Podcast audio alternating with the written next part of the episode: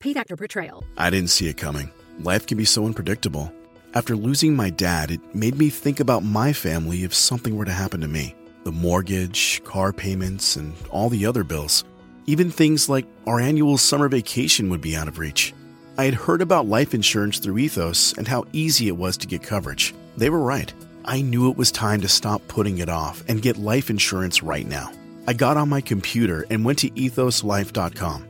In just 10 minutes, I was covered, and boom, family protected. Thanks to Ethos, my family won't have to worry about the bills if the unpredictable happens to me. Ethos, fast and easy online term life insurance. Up to $2 million in coverage with no medical exam. Some policies as low as a dollar a day. Answer a few health questions and get your free quote at ethoslife.com slash audio. That's E E-T-H-O-S life.com slash audio.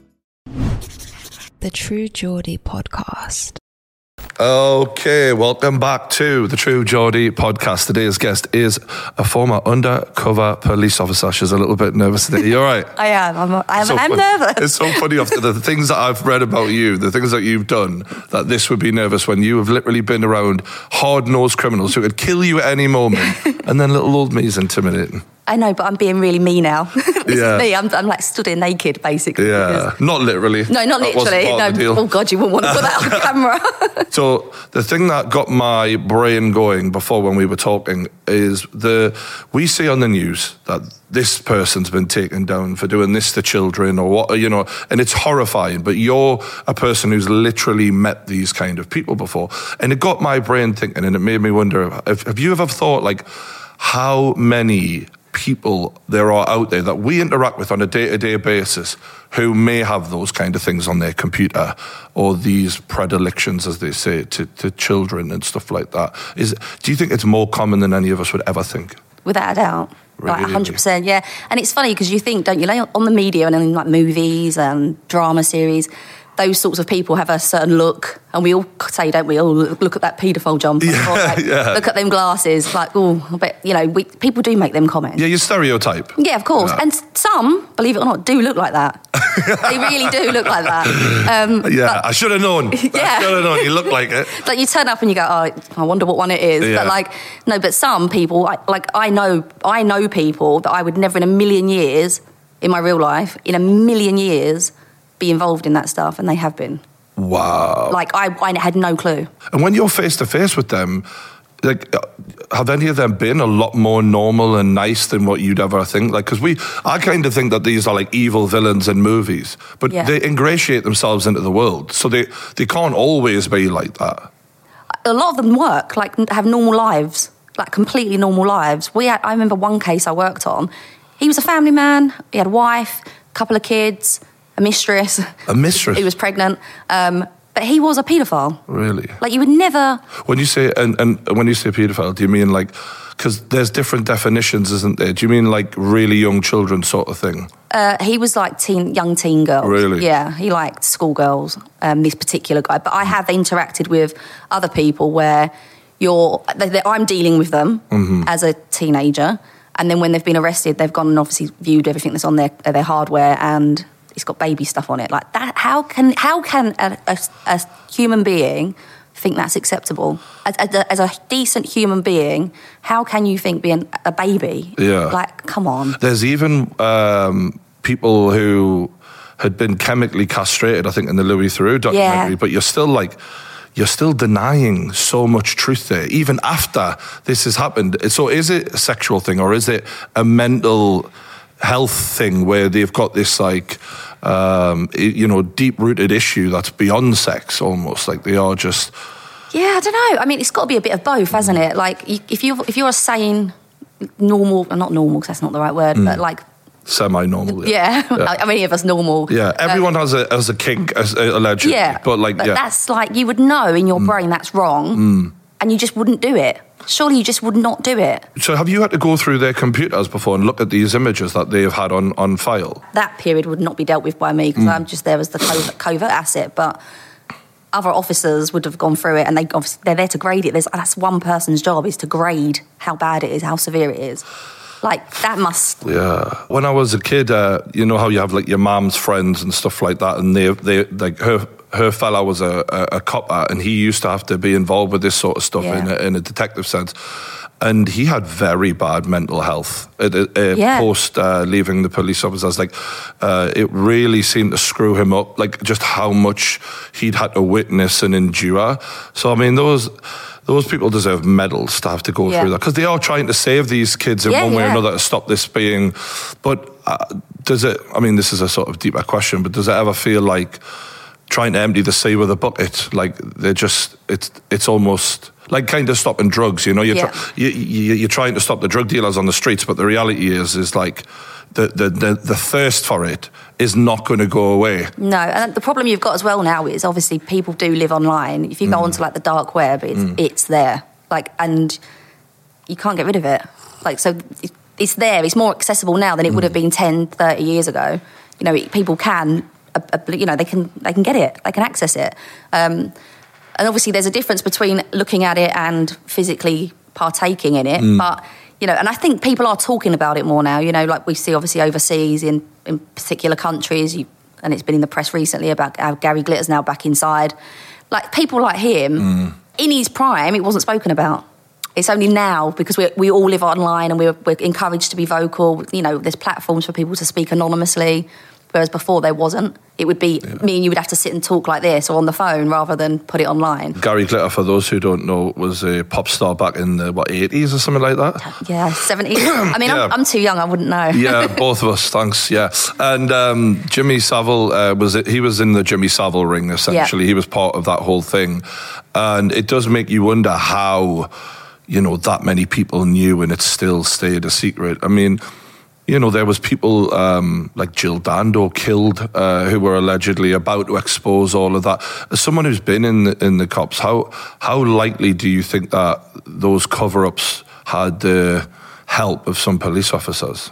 I think maybe back in the day there was cover up. Maybe I don't know. This is just what I think. Um, there could have been cover ups on certain things. I, nowadays, I don't think so at all. Like I don't think the police is what it was. I think there's a there's an issue right now though because there's in the last I don't want to say like tw- two years there's been police officers convicted of horrific things. There was a guy who uh, had been convicted of 50 attacks and uh, he'd been in the cops for years. And what is it like for you being a part of the police and so well not now but so closely linked to them when you hear these things? Honestly, it makes you feel like physically sick.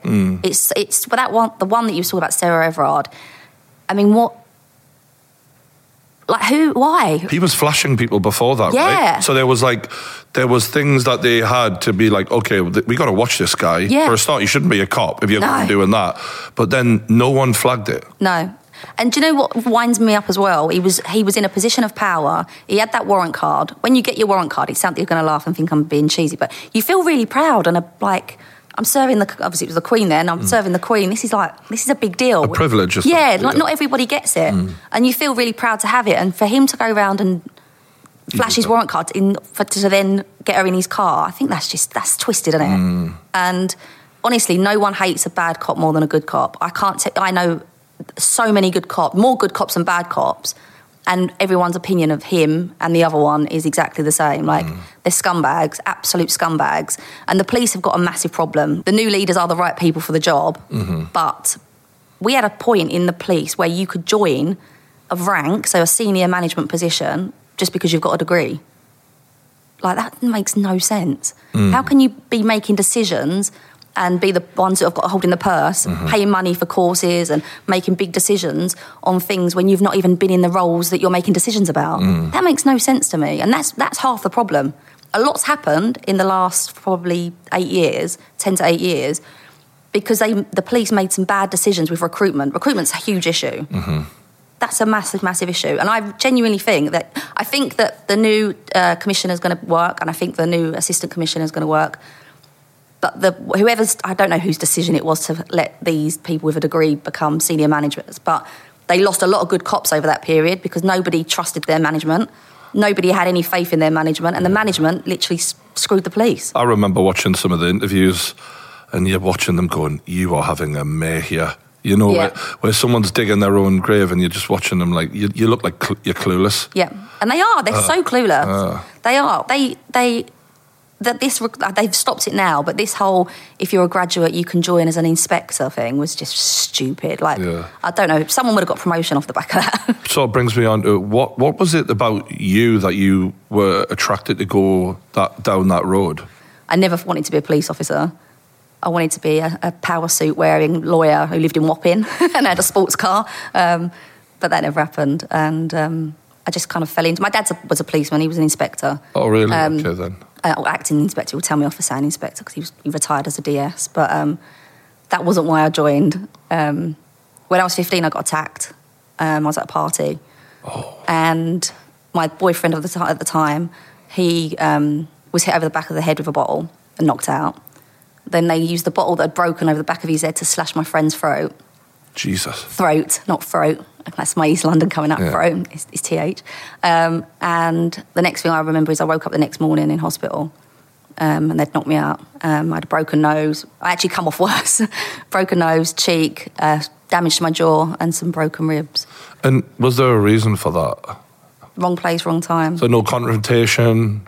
We'd been at a party, and everyone had left the party. We were literally just walking home, like literally no reason for it.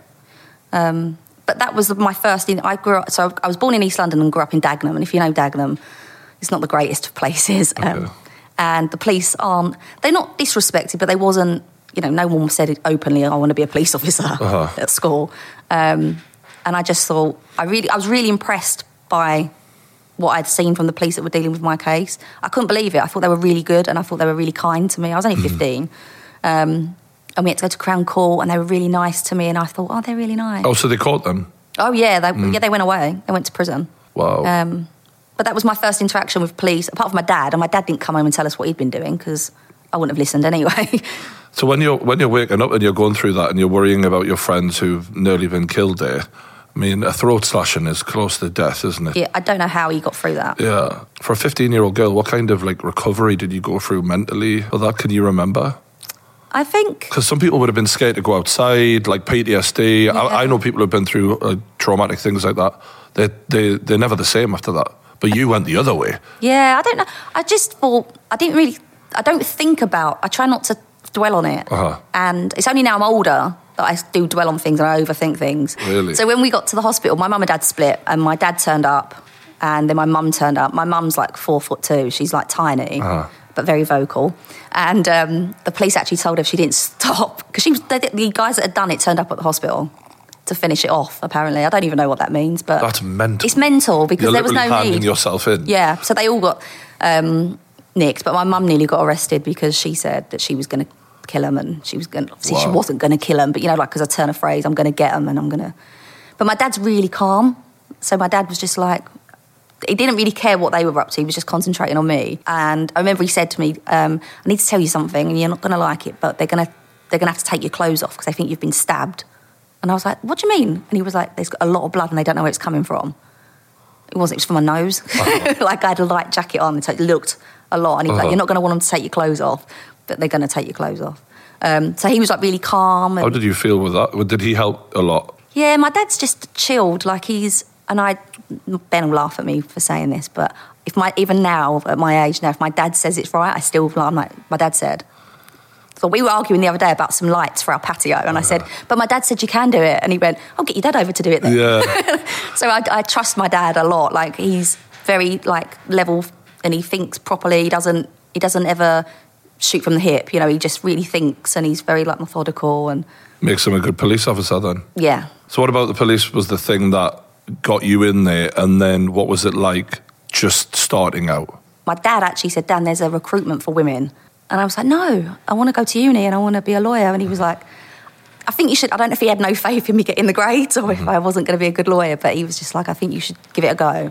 So I literally just applied um, and got a phone call to say, Can you come up for, yeah, like loads of assessments, like interviews and all that sort of stuff. My dad took me to all of them. Were you're just like on the beat doing the normal stuff and and then at some point you're thinking undercover. How does that get initiated? I, I finished Hendon, and then you have to pick your borough. And I went to Tower Hamlets, which is where I'm, my family are all from. I know it really well. I love it. Um, I loved, loved, loved being a copper on Tower Hamlets. I thought it was brilliant. Oh, really? And you go from one extreme to the other. Like you've got Canary Wharf, Wapping. It's like crazy at wealth, like extreme wealth. Uh-huh. Then you've got like Stepney, and it's really not wealth at all. It's it literally is one extreme to the other. So you're constantly busy, and the stuff that you're like dealing with, it can be, you know, high end robberies or high end burglaries with like tens of thousands of pounds of stuff stolen, or it could be, you know, um, FGM or like, do you know what I mean? Arranged marriage. So it goes from one extreme. You're like Arranged "Whoa." marriage. What does that? What do you mean? So on our borough, arranged marriage was quite a um, a common thing where younger, not young girls, not necessarily always young, but like you know, teens, late teens, would be their their marriage would be arranged for them. So their parents would meet with other parents, and the boy and the girl would be never meet, and then they'd meet on their wedding day. Is that illegal? Not, it's not illegal if they're willing. I was just wondering why you guys were involved in. Uh, because a lot sometimes the girls wouldn't want that to happen. Oh. so they'd report it and say, "I don't want this to happen." So then it would become forced marriage rather than Fuck me. arranged marriage. Yeah, so that's you know you could What happens when you turn up to, to that situation? it's a bit. You, I, I remember the first one. I was a bit like, I don't know what to do here. This is like what you see on the telly. Not really dressed for this. No, I was like, I don't know what's happen here. But, but a young girl, so a, it was a girl at school actually. She'd reported it to a teacher. So she was a sixth former, so she was of age. She was able to do it, But still like 17, 18 or something. but she didn't want to. Yeah. Um, and she was worried that her family were going to take her back to their home country and marry her off in the summer.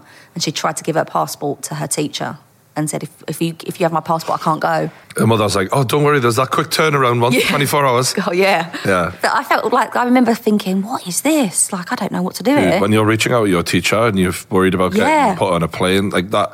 I've watched some documentaries about that. Yeah. It is, you, you, I mean, it's against human rights, essentially. It's sad. Is it? Yeah. If, if you're willing for that, that's absolutely cool. Like Yeah. that's fine. But not if you don't want to do it and you're kind of your family are putting the pressure on, and that's not cool.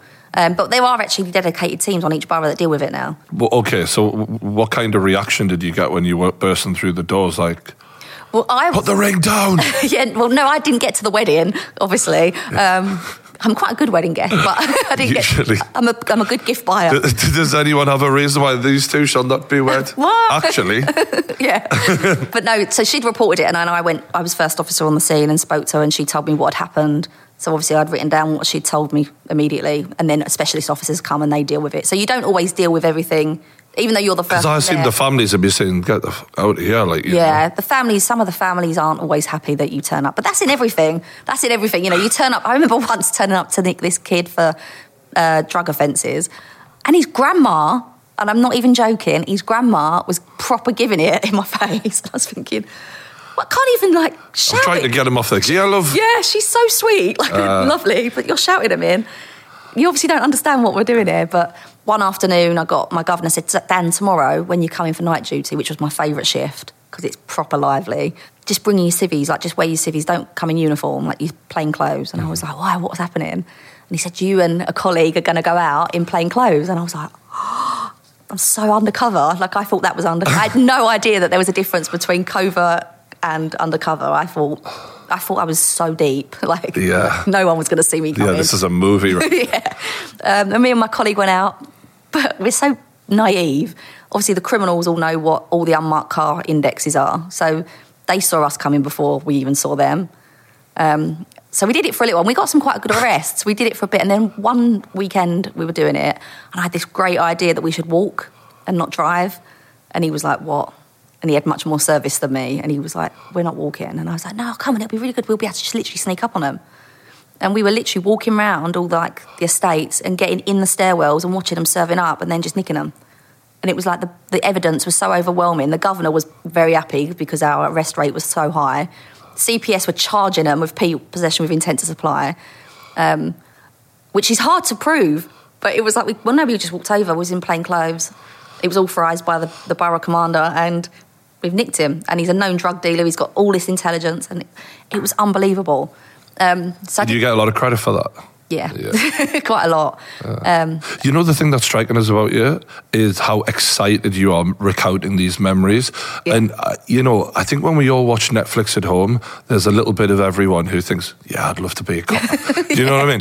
And, but then there's a part of me that often wonders, like, is there something wrong with us for getting in, like excited by Yeah. such dark shit? Essentially, you know, like, um, do you ever question yourself and be like, "It's a bit- not, people aren't normally because it's one thing me sitting watching Netflix. You were actually doing it, and you're not the biggest person. No. So, like, you know, you're putting yourself in a quite a precarious position at times. I would imagine.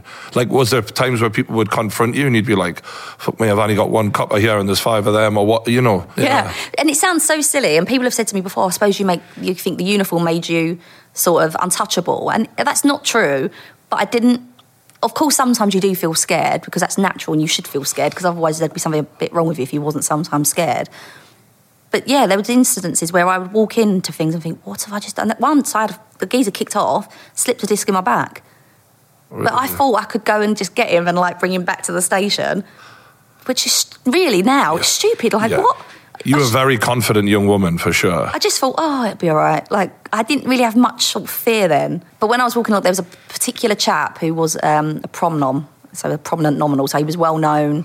We all knew who he was. And I saw him knocking. You know, at the bottom of some of the estates, you get like these black doors and it's like an electrical cupboard. I saw him knocking on that and I thought, what's he doing? And then I like looked and he, the door opened and he went in. I thought, oh, I'm having some of that. So I went straight over and I knocked on the door and they let me in. But when I got in there, there was about 10 of them in there smoking crack. and me in uniform, like, All right, lads.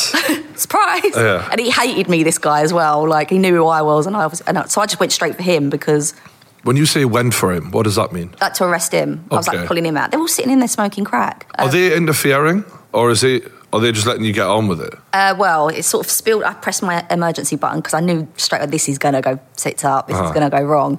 So we've all spilled out of the electrical cupboard. I pressed my Emma button and that clears the airway so everyone can, anyone who presses that, everyone can hear you across your borough for 10 seconds. So normally you just shout out wherever you are. They know whose radio number it is, so they know who it is, what officer it is. So I just shouted out where I was. And me and him, he's just resisting arrest because obviously he had crack on him and he didn't want to get nicked again.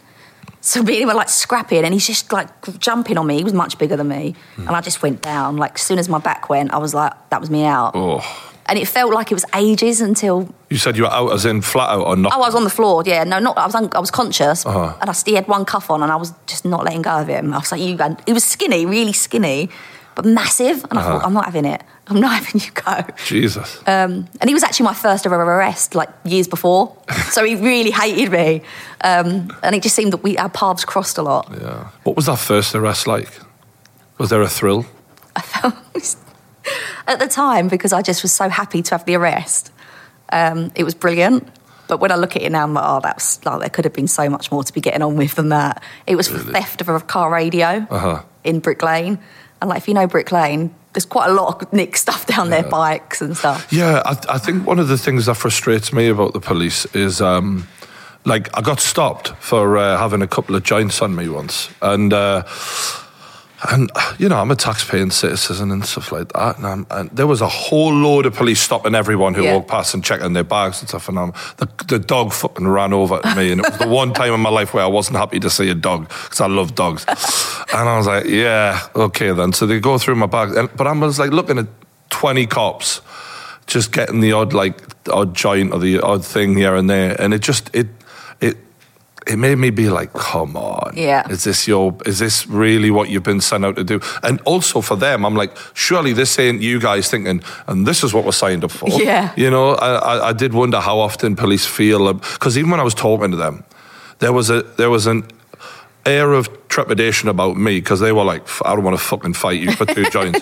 But also there was a, an air of like, they felt a bit ashamed, I think. Yeah. They actually felt a bit like, sorry, mate. You Yeah. know what I mean? And I was like, ugh. Yeah, no, def, that is that is a real genuine. What you said there about how they would have felt. That's completely genuine. Mm. Yeah. I've had that where you feel, oh, like if, You're just a, a harmless. get on, get on, like Yeah. just off you go. Don't worry about it. Like just put them down the drain, or Yeah. you know. But a lot of that will depend on if it's an operation. So if they've been, you know, drafted in for that, they have to get results because Well, yeah. expect the the bosses that the bosses that aren't qualified to sign all this stuff off. Well, that was what went in my head. Is like, okay, so I'm, I'm looking at, uh, let's say, 20 people there with dogs and all of that, and I'm like, the amount of money you guys have spent on your day here, Yeah. There's no way the returns account for what you've done. So what is it? Just a, a it, like it felt like, like a non-uniform day for them. Like Yeah. go and sit there all day and do nothing. You know what I mean? And yeah, I, that that is where the public I feel a bit frustrated by it, um, especially when my tax bill comes in. Yeah, Um, but- I think it's justified though. Like, as in, I don't like this. Like you say, and the public don't know. They only know what's released Mm-hmm. unless you physically go through it yourself. Like, so you've seen it firsthand. But when they release them statistics and say, "Oh, on this day we did a massive drug operation and we got this many, we seized this much amount of this number of drugs and Ah. we got this many convictions," the public go, "Oh, amazing! They're doing their job." But what they don't know is. They're stopping people like you with two joints. I interviewed an undercover uh, cop uh, years ago, and he basically, through his undercover work, uh, in his was all um, he was a, a little sort of. Um, What's the word? Little skinny guy. Um, He looked the part. yeah, yeah, and he he he was very uh, good at just being like the geezer who was buying the drugs or whatever, and and it led him to feel like he basically totally changed his stance. Uh, he felt like he was basically not getting the right people, like the people Yeah. who are using the drugs, who are in his eyes pathetic, and not in a not in a discriminatory way, but you know, just he felt sorry for them. Yeah. he, he was like, "Why am I taking down you when the real problem is far higher Yeah. up and out of reach?" And he he he basically changed his stance, and he said the only way.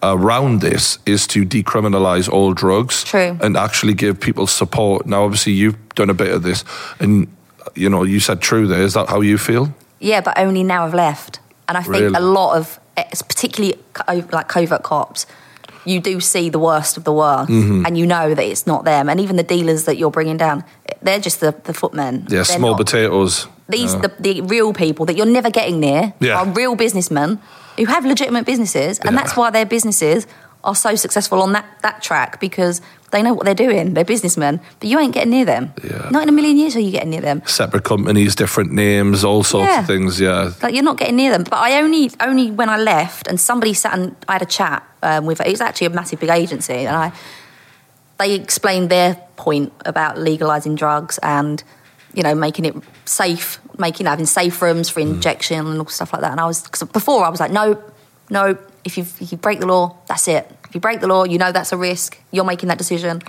And then they explained their side. I thought, actually, do you know what? like you're right because I'd go and buy gear in a stairwell mm-hmm. from a kid. It would be a kid like 16, 17, 18 year old, not all the time, but sometimes. After about, I don't know, what, depending on how long the operation would last, after a couple of months of me keep buying from that same person, they'd get nicked. When they get nicked, someone else just fills their shoes. That doesn't stop the. That doesn't break down the supply of drugs in that area. They just get someone else to go and do that job. little kid, isn't it? I mean, he's probably got a little brother who's two years younger, or a mate, or whatever, and he's like, "Oh, cool, the spot's free. I'll be sitting there." Yeah, next." and that's Um, genuinely how it works. And it was only when I thought about it like that, I thought that is ridiculous. Actually, like, Mm. but when you're in the police, you're. Oh, I don't like saying this, but you're a little bit institutionalized. of course you are. because you're like a dog. You're telling me all the time, "Oh, well done, you got a massive result. Oh, amazing." So when I'm getting the praise and the pat on the head, I'm going to keep going back to do that because they liked it when I did that last time. So I'm just going to keep doing. Mm. and it. everyone likes to hear "well done." Yeah, yeah, it's true. Yeah. Mm. And when you're told, amazing, send her in, she'll do it. And I'm like, yeah, I'll go. Like, I never said no. I was like, yeah, I'll go. And sometimes I didn't even know what I was doing. Like, Yeah. I'd be like, yeah, I'll go, I'll go. Just send me, I'll do it. And off I'd go. But on them, You must have been a dream employee for that do reason. you know, I was probably, yeah, not not when I went for a divorce, but because he was that was griefy. But I just thought, well, someone's got to do it. I'll do it. And like you said, then like everyone likes being told they're doing well, and Mm-hmm. maybe I hate using the whole female thing, but maybe because I was a female and all my all my colleagues were male in that unit. And they're like, and they, I thought they were really cool, by the way. When I did my course and they were telling me their stories about the stuff they'd done, I was like, oh, that is so, I would never be able to do that. That's amazing. You're so brave. And then I wanted to be a part of their clique. So I thought, well, the only way to get that is to just do all the jobs. And when they're telling you, nice one, you're like, Oh, I'm getting respect from people I respect. yeah, like I'm. This is amazing. And then they're like, "Do you want to come for a drink?" And I'm like, "Well, I can come on your drinks." Like, yes, please. Like, yeah. And I thought, yeah, I've made it. I really appreciate you being honest about that because it's not easy to admit when you've done things or said things that you look back at and you cringe a little. Oh, yeah. But we've all done that. Yeah. And it's very, like, you felt like you were climbing the ladder. And this is how the police and the army and many other things that are difficult but that you sometimes end up doing things that maybe you look back at like I've interviewed soldiers who've been to war who like they're like what was I doing that for now? Yeah. you know what I mean? So uh, you know I respect you for admitting that and also like the part that the the issue the the the elephant in the room that these laws are there um, is that people want to get high Yeah. and that is never going to go away No. Uh, so to, to deny that and to make it illegal, you're you're denying people an inevitability because people don't want to be in their consciousness all the time, and um, and unfortunately, it is like poverty and and the, the people right the way down who are the ones who get locked up. Yeah. But you, you know you, they never they can never follow the money high enough because those people seem to be connected almost They are, to the system. You know, like if you look into, um, I had a, a guy on the podcast who he looked into Bill Clinton, Yeah. his involvement in the drug trade, and it blew my mind. This was the president of the United States. We've currently got Joe Biden in America, who God, uh, the dinosaur that he is, who his son's laptop is, oh, you know, Oh, uh, yeah. they've co- the, the, the amount of cover-ups that go on when when you're too high up to almost be touched, it's Yeah. staggering. It's and shocking. people like you are just trying to do a good job for the community, and you you know you don't get told that at the start. No. Otherwise, who would do it? No, and the drug stuff is like you said, and it's ten a penny. Like, mm-hmm. and that's like people go, "Oh, you're so brave." The, the heroin and the crack stuff, yeah, that took. I had- actually had to engage my brain and actually work. But anyone like the coke stuff, so you don't get them jobs to go and buy gear in a pub or a mm-hmm. club until you've proven yourself on the crap jobs, like the the street stuff. Really? So when you go, but anyone can go in a pub and get gear. Like it, Yeah. you just walk in and you know who's serving up, don't you? You just have to look around. You go, well, I'll go over there. Yeah. So there was no particular skill But you're saying it was harder to do the heroin and stuff. so much harder. Why is that? Mm. Well, because it's not my natural habitat. You know, I need to look. Why would I? If I went in there looking like myself, they'd be like, "Get out!" Like, yeah. So how did you uh, change your appearance and your and your act? Like, was there things you do? You probably won't believe that it could get worse, but I would change the way I speak. I have the worst accent, I know, but you know, I wouldn't speak like this. I, would, I completely understand. I would adapt to, Yeah. to the people I'm talking to. Um, my clothes were pretty horrendous. I did find a pair of old TNs in my mum's um, shed, and they were pretty in a bad state. But you would wear them. I stunk. Uh-huh. My hair wouldn't be washed for days, and people go, "Just put baby oil in it." I go, "Well, that smells nice." Like that's not going to work, is it? Yeah. So I wouldn't wash my hair. My teeth would not. I've got quite white teeth, um, so I mean, I've, I've spent a lot of time trying to get them to look like that. but, but, you know, you don't want to go the bright white teeth. If you know like, heroin and crack users don't have very nice teeth. I guess you do get functioning heroin users and you do get functioning crack users, but It's rare, isn't it? the ones I'm trying to get to are, aren't. Um, so I would just look a complete state. You know, no nice nails. Did you do any research into this or talk to anyone to figure this out? Yeah, yes. Um, so this is so because it was so long ago. Uh-huh. There wasn't like online wasn't. We didn't really go online as much as we do now. Like Yeah. you know, Facebook was all quite new, and um, but there was a thing on. Uh, I think it was E4 or Channel Four. I think it was then called um, Ask Frank. And it was all about drugs, and like I was like, "Oh, this is really good." It tells you all these stories, like case studies. And then I would speak. I would literally go into custody at the police, at Bethnal Green Police Station. I'd say, like, look on the board, who's in? And I'd say to my sergeant, who's in for drugs? And he'd be like, you're mental. And I would just go and speak to him, like, how did you, how did you get into this? Like, what happened to you? And some of their stories were like, oh, like, there's no. Some. I remember one guy. I'd actually arrested him, but he was we nicked him for crack. And he was a high flying in the 80s, like a high flying yuppie, worked in the city. Um, his brother had nicked some money off of his mum. So their mum had been um, had money stolen off of by one of their sons, and he'd hit his brother. Fair one, and he got arrested. But but he'd caused brain damage to the brother, Oh. so he got arrested and put in prison, and he got on, on drugs in prison, and that, now he's, he came out fully fully on crack, no job, no house. I understand that. You know, if you're locked up and you're going from someone who's a high Yeah. flyer and all of a sudden life feels hopeless, you don't want to have to live in that reality. Yeah. So you're checking out as best you can. Yeah. And he said he would use coke sometimes at work because everybody did. He said, Yeah. and I was like, "That's."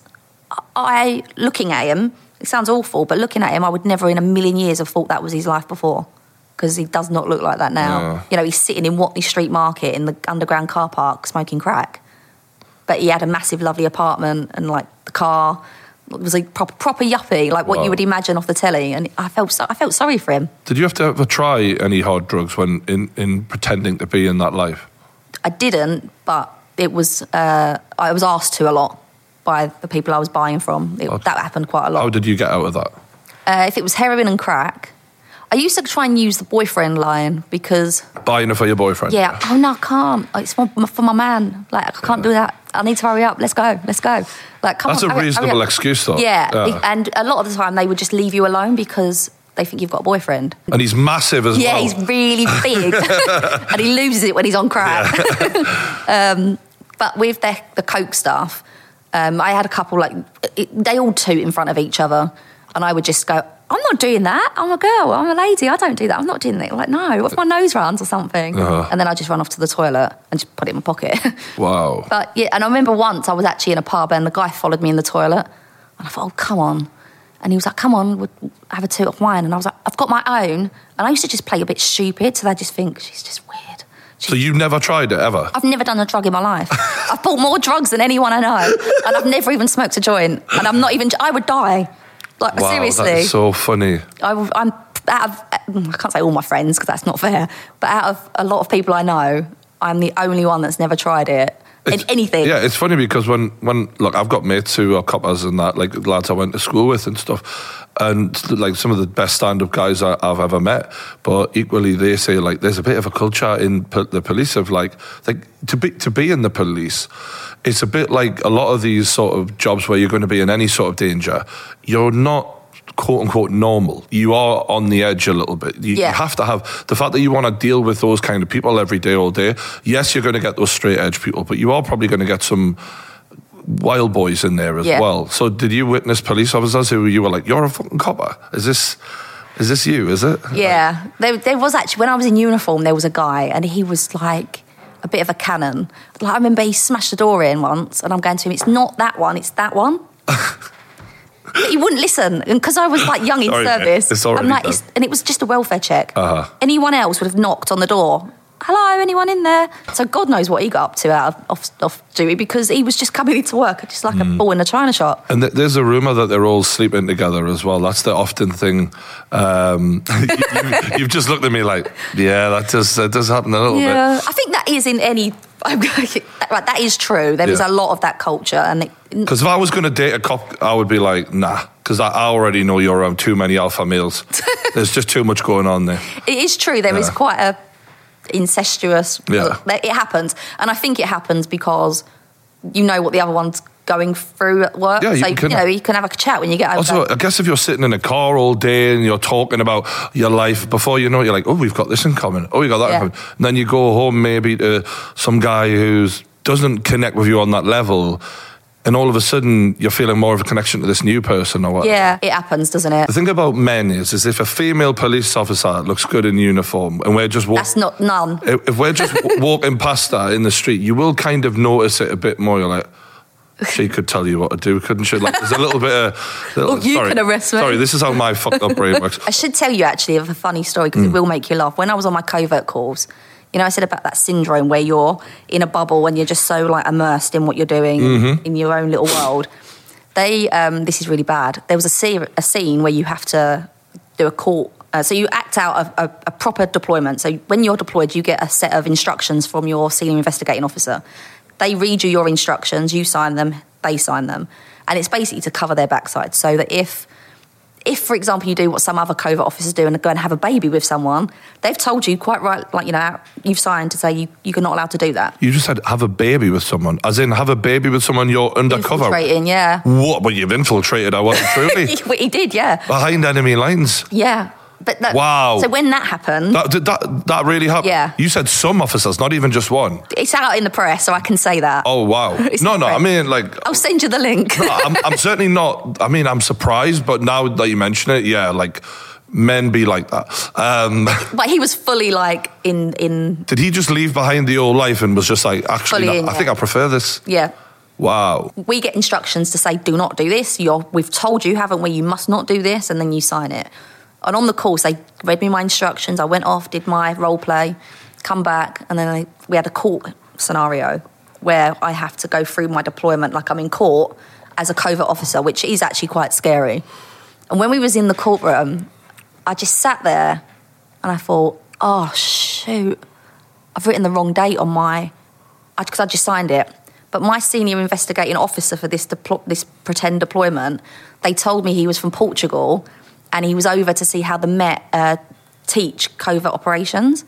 And I'm not going to lie, he was he was a ten. Like he was, he was he was like a sort. I love it. He was really handsome. Yeah, I've met men from Portugal. I hate them. And he spoke, he had this accent, and I was just, I was obviously not paying attention. But I'd been there for a long time, so I was in, I looked like a sack, I hadn't showered for weeks. I looked just awful. And I'm thinking, oh my God, like, you're, we don't have policemen like you. Wow. And I was just signing the thing. and then when we got to the court, I This thought, is really- oh no, I've signed the wrong date. So I've stood in the box and they're giving me grief. And I said, look, I've, I've signed the wrong date. I, I'm, I am human. Everything else in my statement is completely correct, but I have signed my instructions on the wrong date, and that's totally on me. I've also put my number down if the guy Yeah. from Portugal wants it. Well, this is this is where they got me. So then, after at the end of it, they said, right, "Congratulations, you've passed," all the rest of it. And then the got the Portu- the Portugueser came in, and I was like, "Oh, hello!" like, I looked horrific, and I'm like, "Hello." Like, and he went, "You're all right," in his accent, and it wasn't Portuguese. No! He was from Haringey. I was like, I thought he was from Portugal. And he was like, no, I'm, I'm, I'm a DC at Haringey. I was like, oh. And I just then, it turned though. I didn't, I thought, oh, I don't like you anymore. Yeah. But it's true. Like, I was like, How did it feel knowing he duped you? oh, hmm. Did you feel foolish?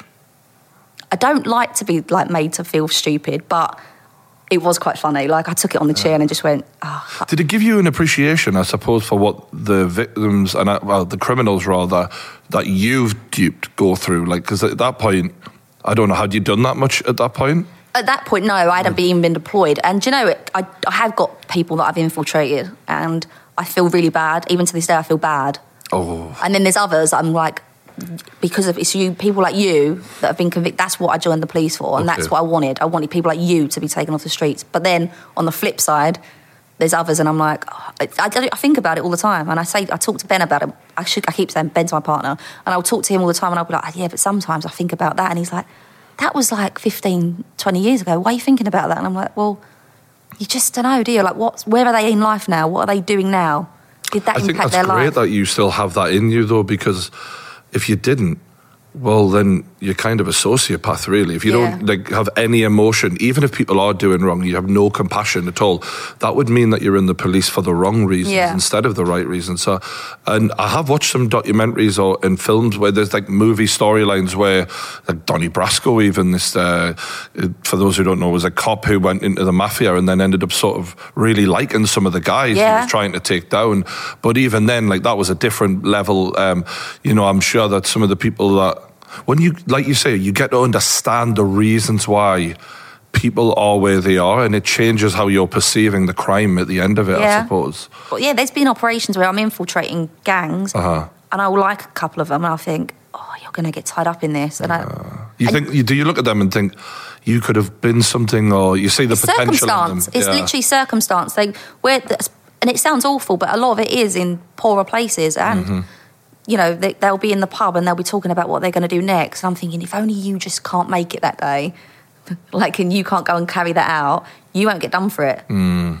But you, I know you're going to go because you think they're all your friends and you're all buddies and you're all looking out for each other. Ice Cube said it best. Uh, he, there's a line he says in a, the song where he goes, "They give us uh, guns and drugs, and then wonder why the fuck we are thugs." And it, it's like a class issue as well, Yeah. isn't it? And did they, did you ever feel like there's a that, like did that dawn on you that this is almost a deliberate thing here? I felt like I didn't at the time know, and it's only since I've left Mm. you see, you look back at it and see it differently. To Mm. the ti- when I was in, honestly, I was so I loved my job. I thought it was the best thing in the world, and I never went home and thought, "Oh, I wish I didn't do that today." I went Mm. home and thought, "Can't wait to go back. Like, I, I can't wait to be. I hope they redeploy me." Or if like times they would say that they might stop end X and they might not do it anymore, I'd be like, "Oh, I hope they do a couple more just to see if we can push it a bit further." And I, I liked it. Mm-hmm. Like I liked my. I thought it was brilliant. But it's now I've left and I look back and I'm like, actually, some of that's not. Why did I do that? Yeah. Like, oh, that's a bit weird. But You know the person you said you were particularly reminiscing about. there, that one person you talked to your husband about, your Yeah. partner. What, what was it that made you feel, you know, So um, I'll tell you what the job was, Mm. and you'll go, "Oh my god!" Uh, it was a festival job, and they, it was around the time where there'd been lots of um, bad pills on the market, and people were dying from taking these pills. So they deployed myself and another UC into a festival. Mm-hmm. They gave us a Winnebago, but at the time we're like, "Winnebago, what festival?" And I'm not, I'm not a festival type girl. it does feel like a fun job that, yeah. That, but it was fun. Like I, that's my worst nightmare of festival. I need a shower, and so they gave us a Winnebago. Another job where I don't get a shower. Yeah, Right. but no. To be fair, the Winnebago had a shower. But, um, but and it was it was for and it wasn't in London. It was out. It was up north, and it was to buy drugs at a festival, which, as you can imagine, is not a difficult job to have. I mean, uh, can we arrest everybody here? Yeah, it was like Yeah. you'd walk into the dance tent. I mean, I'm not going to lie, some of the music was pretty decent. Mm-hmm. And you'd walk in the dance tent and you go, well, ooh, ooh. It was literally like shooting a fish in a. Which one? Who are we going to go with here? Because everyone's gurning. That seems so pointless. It's so pointless. But we got obviously got crazy results, absolutely crazy. And you was say crazy results, what kind of, what you, huge amount of drug. Um, we took a lot of drugs off, off that for sale. And but there was one guy in there that was, he was organised crime. He was in there. He was he was a proper dealer. I didn't really have any sympathy for him outside of it. But there was another guy, and it was just literally we looked at him and we'd seen him serving up, and we went over and said to him, "Got anything?" And he went, "Yeah, yeah. What do you want?" And he didn't have enough on him. He only had a little bit, so he took us back to his tent served us up in his tent, and I said, and I remember like thinking and saying, we spoke. I can't remember exactly the words, but I said to my colleague, "He's young, him," like you know, along them lines. And he went, "Yeah," but he, well, everyone was young, but like we just thought he was a bit young, and he got nicked, obviously for possession uh, with intent to supply. It served us up, and it went to court, and a lot don't go to court, but it went to court, and he was a, a student, a law student, oh, and his dad was a lawyer. And when we got to court, he was stood there, and honestly, I just felt, I felt like, I don't know if I'm allowed to swear, but oh, you are. I just felt like shit. I thought Really? this is, this is, this is, this is really messed up. Like this, he's not. Yes, he is a drug dealer. He served me up, but he's not a drug dealer. As What you're saying is he, his life wasn't planned out for him to deal drugs for that. He, it wasn't. He wasn't a no hoper. He was someone No. who was probably doing it on the side to make some extra cash at 100%. uni. And I don't even think I, I would. Of course, he said he didn't do it outside of the festival. I actually believe he didn't. Do, I don't think he was a drug dealer outside the festival. I think he's got himself some gear, and he's just thought I can mark up on this because we're in a festival, and that's literally it. Um, I mean, how many people probably do feel that Oh, way? Yeah. I just and I just felt awful, and I remember going to court and looking at him, and I felt so bad. Did he look you in the eye? no, he wouldn't look at me. And his dad, his dad did, but I actually What did his dad look at you like? he was angry. My Dad was angry, but I, I kind of understand why. Hmm. I think he was probably equally as angry of his kid for being stupid and doing it, but Did you have to give a statement uh, on the stand or anything like that? I didn't have to in the end. They, I, they asked to go, and then I didn't have to give. I didn't have to give evidence. Can you remember what you got or anything like that? He went to prison, but I don't know what he got. Did he? Mm. Fuck me. Yeah. And then I felt just, and obviously then that's his career. He must have had a lot of lot of stash. He had cat on him, yeah. yeah they, they literally scooped his tent up. Oh right, Yeah. okay. So it was it was, yeah, it was loads. but you're not like, yes, he was serving up at the festival. He definitely was. I witnessed him doing it and he served me, Hmm. But not outside of that. And I'm not saying that. Would a criminal record prevent him from being a lawyer? I think so, yeah. He would have got kicked out of uni. Yeah. I mean, at least he's got his uh, rich lawyer dad to Dad, save him. yeah. Don't feel that. Do you know bad. what I mean, though? Money's good. Yeah, yeah. Dad, dad was wealthy, but I just felt bad. Yeah. You know, and as a parent as well, like if that was my child, and my daughter does know absolutely everything. She's 18 and she knows everything. Um, if that happened to her, I and it was literally like a, an isolated weekend, and Uh-huh. her whole life now is not ruined because I know he can pick it back up, but the life that they'd planned now isn't going to plan. I would feel really crap about that. I've seen a case in America where there was a they picked this like very good looking policewoman who's a young policewoman to be like the girlfriend of this guy and next thing he knows she's going to get drugs for her and then when he gives them to her she's like got you Yeah. and like that's the sort of like crap that I think rubs people up the wrong way because it's like you're basically like you, any lad who would do that You know what I mean? Like for Yeah. a good-looking girl. Like It is that- funny because when you're like, people always don't forget I was a lot younger than I am now, Mm. and I weighed about three or four stone lighter than I am now, and I didn't have lines or anything like that. But when you're younger and you're, it sounds bad, but you're giving men or males attention and a little stroke on the arm, Oh, and a yeah. little giggle at their stupid joke. they they will do what you want them to do. Do you hear that, lads at home? Yeah, this sorry. is how easy it is. I don't know if they'll go, oh, I wouldn't. Yeah. Yeah, well, we'll see. No, a million percent. That that, you know that men are motivated by women, Yeah. like we are. And uh, I remember even being like 18, 19 years old and thinking, I want to make money. And my dad saying, Why do you want to make money? So I can get women. Yeah. You know what I mean? Like, so, uh, like if, if if a girl at that age, I remember girls when I was going out in Newcastle asking, "Can you get some coke and stuff like Yeah. that?" Like, and it does make you go in your head, like, probably uh, give Yeah. us five minutes, like Yeah. you know. It's um, true. And with, from our perspective, when you're doing it in a covert capacity, obviously there needs to be some intelligence. You can't just go up to a random guy and go, Can you get me? And he'll go, Yeah. Mm. And then that's it, because that would be entrapment. Um, but, But it would be that easy, though, is the point. but if I know that it's in there and I've got a pretty good idea who's serving Mm-hmm. it up, and I'm not making them do something they wouldn't ordinarily do, and they're willing to serve it up because they normally do it, Mm-hmm. then that's fine. And that, that is that's just how it works. Like, it's more to do with clubs and pub work than Mm. uh, street stuff. Streets, no one's looking at anyone in the Yeah. streets. Like that's just. Um, but I've, I had another job where it was. At, this is actually awful, but um, it was a cannabis job, which sounds it sounds bad, but it was on a very very large scale. Um, and two other UCs had tried to nut into them, this this gang, and they'd been bumped. They'd been told to literally f off copper. Like they knew they were old. It was brilliant. It's genius. Um, and they were like, "Can you go?" And I said, "Yeah, I'll go." And I thought, oh, and I was nervous about that because I thought, what if I, I'd never been bumped? I'd never come back without buying before. Oh, so you had a good track record. Oh yeah, like yeah. So this is is this your ego partly to play? You're like, I want to. I don't want to don't want to fail. Yeah, Yeah. I'm like, oh, I want to like, I want to be. I wanted to be a part of the clique. I wanted to stay with the, the bigger the bigger boys. Uh. Um, and I went to this. It was a snoo- in a snooker club. it's really nice. The Krays just playing pool. Yeah, and I pressed the you had to press a bell to get in, and then they opened the door electronically opened, obviously because they had CCTV everywhere. Their operation was pretty good actually, Uh-huh. and I went in, and then there was like snooker tables, no balls, no cue- cues. I was like, what the fuck is this? And then there was another door, so I just kind of shuffled to the other door, pressed the bell, and then I was let through another door, and then I was locked between two doors. One door had like a little hatch in it, and the other, and he like opened the door. He's like, "What do you want?" I went, 20? Because I don't really know what I'm doing in here. And he went, yeah, one minute. And he served me up. And I was like, oh, wicked. Come out. I was, I was quite happy because I knew two had been, and they, the other two had been bumped and I hadn't. So I was really happy. So I went skipping off down the road, got back, done all what I had to do. And they were like, tomorrow, go back. Tomorrow. I was like, yep, go back tomorrow. Went back again. And when I went back on the second one and I'm knocked between these two doors, the guy went to me, um, uh, where do you live then? And I was like, oh, I live at such and such. I live with my nan. Because I thought, you know, my nan, no one knows my nan. Do they? If I say I live with a boy, they might go, who's your boy? Like, so Good idea. I'm with my nan because I'm in this area and I'm not from around here.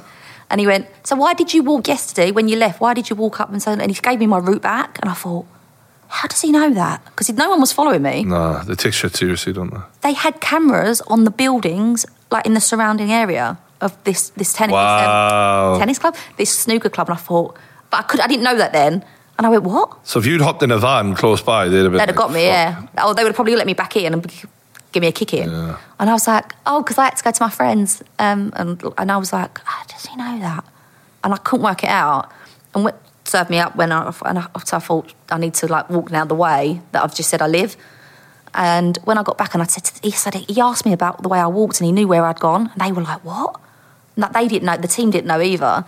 So they sent a night team out, and then that's when they saw they had CCTV on all the flats in this area, like their own CCTV for their own operation.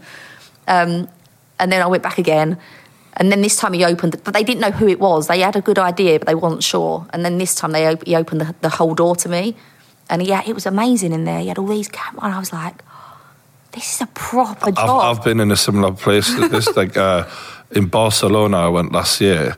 I wanted to get myself some, you know, some weed. So I was like, okay, wh- how do you do this? Because I didn't realize it wasn't legal over there. So there's these like built, just like you've just described as well. You Yeah. go through these big, massive doors, and there's a guy like, "What do you want?" And then, and then, and then like. all right, where are you from? You know, you have to ask all these, Yeah. answer all these questions, and then eventually they open this door. And I'm I, one of the most lovely places I've ever been in my life. I'm like, you, I, I felt like it was better than this. Like, I was like, wow, okay then. Um, but yeah, like, the, it feels like um, that sort of when they've got it locked down like that, you have to be very convincing before they let you. Yeah. So you must have been golden girl at that point. Oh, they were very happy, but then they kept buying, kept buying, kept buying, kept buying. This went on for months. Wow. And he was like, Why, me, why did they leave it that long? because they wanted to know who else was involved in it. There was so much to it. Like they were a proper organised crime group. It was really cool. Not cool, but cool for me to work on it. Um, and he went, Can I, I want to take you out. And I was like, oh, that that was a matter of time before this, this become a thing. Oh wow. And um, I was like, oh, maybe, maybe. Can I just I love it when you do this. Sorry. Totally. No, because it helps us imagine how you won them how over. Yeah. ridiculous I am? Yeah. And I was like, oh, he's like, give me a number. And I'm like, no, you give me your number. Because now I've got some more. I'm thinking, oh, I've got intelligence. Because the geek in me is like geeking out that I'm now going to get go back with a phone number. And he went, all right. So he put his number in my phone. Um, he did ring his phone from my phone. So then he did have my number. Um, not my real number, obviously. And You then, have a dodgy phone sort of thing. yeah, uh, we call it a dirty phone. Okay. Um, and off I went again. And then they said, "Are you comfortable wearing a wire, like a camera?" I was thinking, well, I am because like he's very, the guy's very, very comfortable with me now. Like he has the door open, he's there in his vest, he's like all his, all his uh, jewelry, all his Uh. bling. what was he like specifically? He was, a, Did you ever end up going out or anything? Or? No, no. I, I didn't mean that in a romantic sense. I meant like as part of this whole. No. No, so it didn't go that far then. no. And then I, so I wore that. I said, yeah, I'll wear it Hmm. because I thought he's quite cool with me now. Um, so I wore, wore my camera. They were very happy with all the because when he opened the door, you could see their whole setup. It was incredible. Um, so we got some good imagery. Got you know we've got his number now, which is all brilliant work. And then when they were going to go and nick him or nick them, they wanted me to go in and buy to see who was in there, leave, and then they were all going to storm it to nick him or nick the group that was in there, depending on who was in there. And off I've gone, bought the gear, come back out, and I'm like, yeah, he's in there, this one's in there, that one's in there. And then my phone rang, and it was him. And then I could hear them like raiding the place. I could hear the police on the phone raiding because he's on the phone to me and he's dropped the phone. And they're like, "Get down!" get down," and. And he's like going, "Oh my god! Oh my god!" And then I never. That was the last time I heard from him. But he was like on the phone, like going, "Oh, it's really nice to see you." That is mental. I'm like, "Yeah." Like, no. I just love the fact that you're like just tootling. I'm, like, away. walking away. But right. Go, go, go, go. Yeah, but that was a good. I I enjoyed that because they, they were tied to other crimes. So although I was only buying cannabis, they were tied tied to a lot of other horrible stuff. You don't have a setup like that by accident. no, no, these- not from cannabis. Yeah, the, that, that's why I made the joke about the Krays playing pool because that's the type of shit where we've seen these these people do physical harm to people. Yeah. Clearly, yeah. They were they were into trafficking and all. you're not that scared for no like for cannabis. Yeah. you know what I mean. Like there's you're locking Yeah. shit down for a good reason, and um, yeah, trafficking. You mean like human trafficking Yeah. girls and stuff like that. Yeah, Interesting that. So- That's in the news a lot at the moment. yeah. and Um, it's it's it's Did you ever deal with anything like that? not. I was present when it happened when Hmm. there was some things going on um, where I was on the arm of other UCs where they would be doing their work and I would just be the girlfriend. Oh, okay. So you had the undercover. That's how good I was. I was just the ditzy girlfriend on his arm. But that makes sense. So, like, because they need these men to have uh, plausible stories. Yeah. So, you acting as the girlfriend, uh, d- did you? Uh, what kind of things happened in those scenarios then? a lot of it was in not in English, so a lot, most of the time I had no idea what was going on. Wow. And I would just, do you know what? Actually, there was one where I actually couldn't believe how many women are involved in it. Because in your brain, or what we see, it's all like these gangs of men, and Mm-hmm. and it's not all men. There are women involved in this, and women are more trusting, aren't they? And they will literally be like the hook to these young girls, Dude. and it'll be a woman saying, "Come and come here," So, or so this is what Andrew Tate did. I don't know if you know who Andrew Tate is, but Yeah. he he got his like main girl uh, by his own admission to be the one to then contact the girls and tell them how great it is. Yeah. And then when he went to Romania, he had um, a former policewoman working for him as the head. You know, the girl to basically keep all these other girls in line, and even uh, Epstein. You know, like he obviously had um, Ghislaine Yeah. um, because it, almost they do the dirty work for these kind of people, you know. Yeah, it's true. It is, and it, it, uh, that's that was something that really like shocked me. I was like, oh, hmm. because you wouldn't imagine, you don't, you don't imagine it, do you? You think it's just big, horrible, bad men. And- But you have to you have to make them care almost and make them feel like they're part of it. So there's this thing that I learned about coercion. Yeah. Like I didn't really understand what that meant until the last Yeah. few months of like you it's almost like Stockholm syndrome type thing where you make these girls feel like they're a part of something or that you care about them and that you'll look after them and yada yada yada. Meanwhile you're just using them for all the money but they they've had such bad lives before they get there that often this is some of the first times they've experienced what feels like a man who cares in any way, shape, or form. Yeah. Um, so yeah, did that all? And I think as well, they'll probably feel like if they leave, then what? Where do you go from there then? yeah, where's the security? Yeah, you know, what- right now I've got a job. I've got a guy here who, yes, he's he's fucking other women, but essentially he's daddy or whatever they're calling him. And they, they, they feel like that's the best option because of the horrible life they've had, and a lot of that's why they, they these men pick girls who are from rough circumstances Yeah. and like Eastern European girls and stuff like that. Yeah, I Uh, think that happens, and I think I think I think that's probably happened for decades and decades. Oh, but yeah. again, it's only now we're all talking about it. But, but, but, I mean, it's taken us till now, I guess, to catch up to these kind of people. Yeah. You know, the internet is helping us actually like document that sort of stuff. It's a double edged sword, isn't it, with the internet? Because in one breath we're talking about it, and it's brilliant that we're talking about it, so people Mm-hmm. go, actually, that's not normal.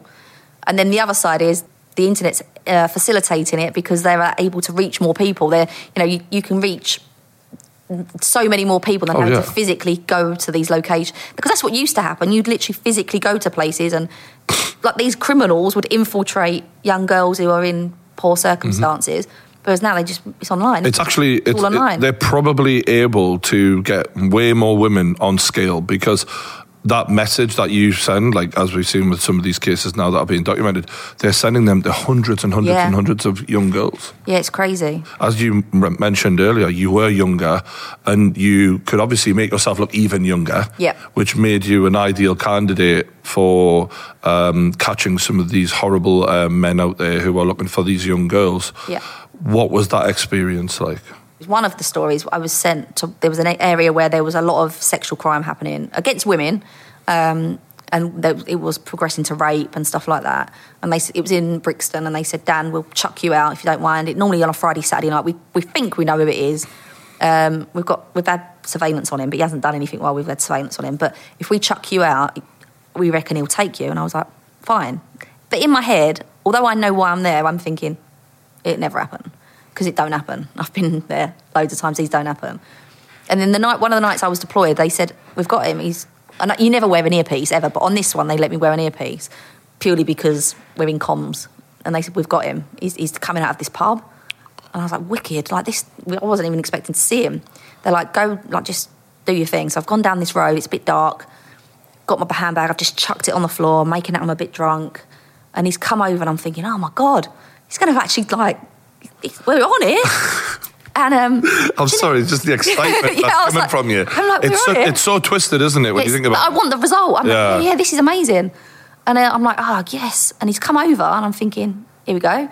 He picked all my stuff up, give it back to me in my bag, didn't want to touch me. Right? So I was like, I don't know if I'm really, really offended that you are, I'm not suitable for your, or really relieved that you've not done it. But when I got back to the Nick, they all thought it was hilarious. Like they are, like, that is the funniest thing ever. Like they are quite certain it's him. he, didn't, mm-hmm. he didn't want you. Did they ever get him? Yeah, they did, but not with me because I weren't good enough. He obviously Wow. he looked at me and went, "Oh no, thanks, give it back." but like, but that's like well, when I got back, they all just was cracking up. going, Oh, well, they're taking the piss Yeah, out they were you. like- going, no, you, got, you must be uh, fit enough for him. yeah, they're like, "You're too old for him now," and I'm like, No "Shut up!" I'm like, it was freezing as well. Um, but that was like, Maybe it was just a bit cold for him to, you know. but then another job, and mm, like, yes, that was a serious job. But there was another one where they said um, it's uh, in, in Finchley or in Barnet. Um, there's a guy. He's he's committed over 120 offences on schoolgirls, and it's all the same school uniform. Some of the girls were repeat victim. Well, you say things sometimes, and I'm like, whoa. Yeah. 120 offences on schoolgirls. Yeah. What what does that mean in terms of like because not every offence is the same, is that right? Like Yeah. so are we saying like one attack could be like ten offences, for example? Does that mean are you Yeah. talking about 120 Individual. individual incidents? How can that be? So he there was he was CCTV aware. They had one image of him, and it was so grainy you couldn't make it out. Some of the girls were repeat victims, so not because he knew who he had attacked. He didn't. He just saw the school uniform, and that was literally it. But there was a couple of girls that had been attacked, and then changed their route to school, and he got them again. And he, he didn't. He just had no idea that he'd already done it. What was the extent of his sort of getting them? What what were we talking about? Some uh, it started off with a bit of touching, you know, over clove touching, and then each one was getting a bit worse. Okay. Um, but the one, so uh, the worst one was the one that happened to me, which is good that it was me and not one of the girls. okay. They said basically, look, we've tried surveillance, we've tried absolutely everything we can think of, but we just can't get this guy. He's just too aware. Um, we're going to put a decoy out, you, in the school uniform, and see if we can get him. So for two weeks, I stood at this particular bus stop. And my phone, my dirty phone rang, and it was the senior investigator. And she said, "Index, come back to the safety." And we've tried, but he obviously he's not taken the bait. So I was like, okay. So it's Friday morning. I'm walking back, started to walk back, and for some reason I just like turned like this, and I saw this man creeping like that behind. Do you know the way it's got like a wall and then a bush above it? He was like creeping around it like this, but I didn't think anything of it. And then I heard like this like tapping, and as as I went to turn, he's got me around the throat and he's just pulled me to the floor, and ejaculated all over me. But I I was in shock, of course, because I just was not expecting it. Uh-huh. I, I really didn't think he would get me. I, I didn't think it would happen. But there was a safety team on that, so that if he did get me, they would come and get him. So we had someone in our house, we had bin men coming. Ah. And, and it felt like he was like, He was on the Truman Show. He didn't realise it. Basically, he didn't know. Yeah. But they got him, and um, You said he grabbed you by the throat and pinned you down. How quick did it go from him first grabbing you to the end of the incident? he so he grabbed me from behind Uh-huh. and then he like was there and then he just he on so I had a camera on my back and when he was creeping he was masturbating Okay, towards me so okay. he, he got him to the point of Uh-huh. you needed to be at and then he just all over me How right? Okay, so this is a mentally traumatic event for any woman, even I would assume a woman who is sort of prepared for it to some Yeah. degree. When you're leaving that moment after they've grabbed him, I'm assuming they pounced on him. yeah Okay, don't worry, Danni. We've got we've got him. You know, you go away and sort yourself out. What was that moment like for you? Because on the one hand, you've done an amazing job. Yeah. You've gotten a predator away from real endangered kids. But on the other hand, you're probably feeling a bit not good. I was, I was I don't I don't really remember the feeling of it at the point of it. I was treated like a victim because obviously they needed to get all the clothing off of me. They needed to take a proper statement, and I obviously I write a statement myself, but they had to take a proper victim statement. Um, but it's the same old thing where they went back. He was obviously taken away. I was taken to a different place. I got all the clothing, and everything else.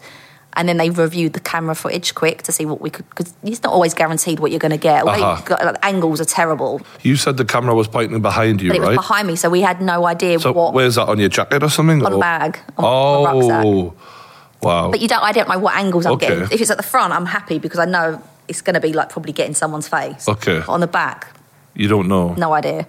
Um, but we got what they called the money shot of him unzipping, and we we got the whole thing of him. So he's you know his intent was quite clear. Uh-huh. Um, but I was told how great it was. Again, positive reinforcement. Yeah. So it didn't necessarily affect you in the way that maybe No. people out there would think it might. I thought I'd done a good job, and I, I genuinely that's probably one of the best jobs I've ever done in my career because I, as cheesy as it sounds, I did make a difference because Absolutely. I got a letter from a couple of letters, but one of them in particular from the, one of the girls' mums, and she Oh, wow. said it was so. And I'm not an emotional person. I don't cry much, but I did nearly cry at that one. Really. And she'd said that the little girl had. She was one of the girls that had been done twice, and she now the, the little girl knew that, that he'd been put in prison or had been arrested. She could now sleep at night. She was no longer taking sleeping tablets, and she didn't wet the bed anymore. Jeez. And I thought that's actually I've just got like goosebumps. yeah, I felt like that's what I joined for. You don't think that consciously. You don't sit there and go, I want to join the police to make it. You don't think that. But ultimately, you do want to because why else would you join? that's amazing police Yeah. work. And look, I mean, I'm sure like anyone who's been through anything like that, or just this is what we appreciate about the cops. Do you know what I mean? This is the Yeah. good work that cops do, and that's the the ugly side of the job. Where I mean, no no person out there wants to go through that, but you did that so that other people could be safe, and that's really, you know, we appreciate you people like that, and. um yeah, to have gone through that and to just not have the aftermath that a lot of people would have done, you must be very resilient. I think as well, um, I was I was really lucky to have that job. I was going through a very messy divorce at the time, and if I never had that job, um, my job where I could be a different person, I was living two lives. And if I never had the other life, I think the divorce would have wrecked me. Like So that was your outlet. yeah, I could literally go to work and be my uh, my alter ego, Okay. whatever that might be for the day. I could be my other person. Uh-huh. But I think, and like, divorce is so traumatic, isn't it? It's awful. Like it's it's hardcore, Hmm. and I don't want to give it airtime because it's not worth it. But um, no, I mean, there's people who genuinely commit suicide through that stuff. it's so hard, it's especially when rough. you've got children involved. Yep. It's like awful. And I was really fortunate to have the job that I had that I could just literally put that to one side and not have to think about it and, and literally until I come home. Well, that's a really interesting dynamic of your life then, because on on the one hand you're going out there and doing this sort of thing, but on the other hand you are a normal person who has a has a, has a life at Yeah. home. So how did the undercover work conflict with? I mean, uh, did that have any impact on why you got a divorce? Or Yeah, no, definitely. He didn't know what I did and uh, found a phone and thought it was someone else. And the best bit is if he'd seen the guy, the real guy that was behind the messages, he would have been like, Ugh. So he found the dirty phone, which you know, it, in many people who cheat on their other half have a have a secret phone. Yeah. My mate calls it the bat phone. um, but so he assumed that this was you were up to no good. I understand that you're not supposed to tell people what you're doing, but equally, a lot of people would have assumed that you, in that scenario, would have been open with your partner. Yeah. Why did you keep that from him? because literally I was told not to tell anyone. Hmm. Um, and the only person who knew was my dad. And that was only because he, basically, if something happens to you, they need to ring someone. They, they, need, can't, they don't want to ring someone and go, she's been doing this and this has Hmm. happened. Um, so my dad knew what I did. Did you tell him once he found the phone? Yes.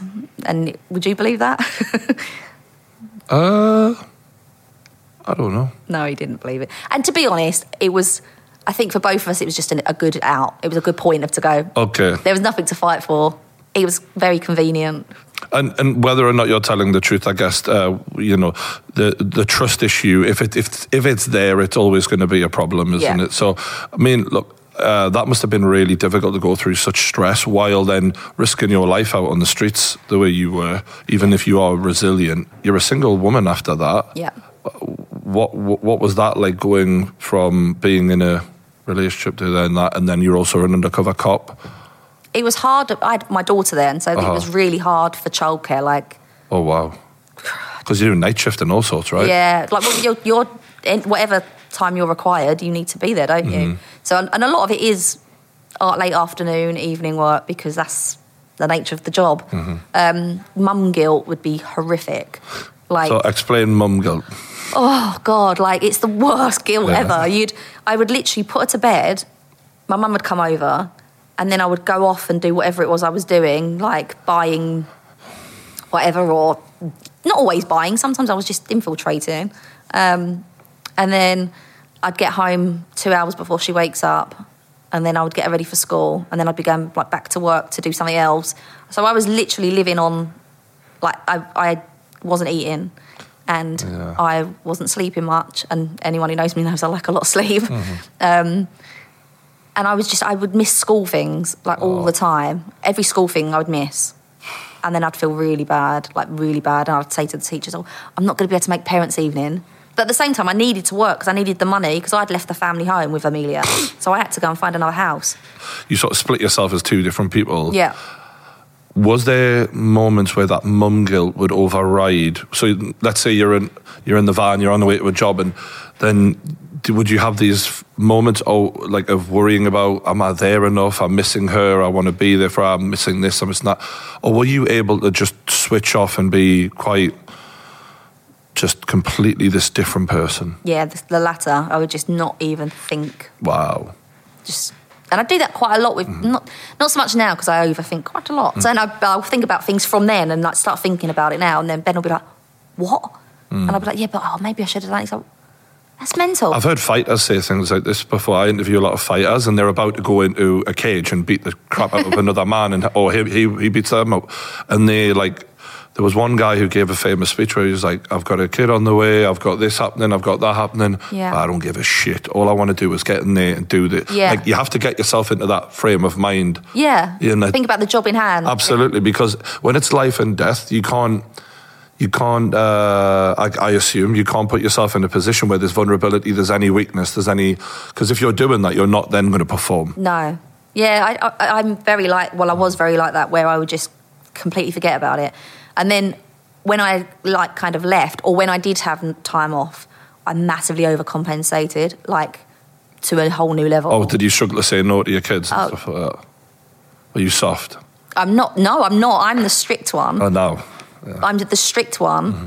but they don't go without anything. In terms of when you're dealing with these pedos and you're trying to bring them down, I think you mentioned something somewhere when I'm reading up on you about people you never thought it would happen with.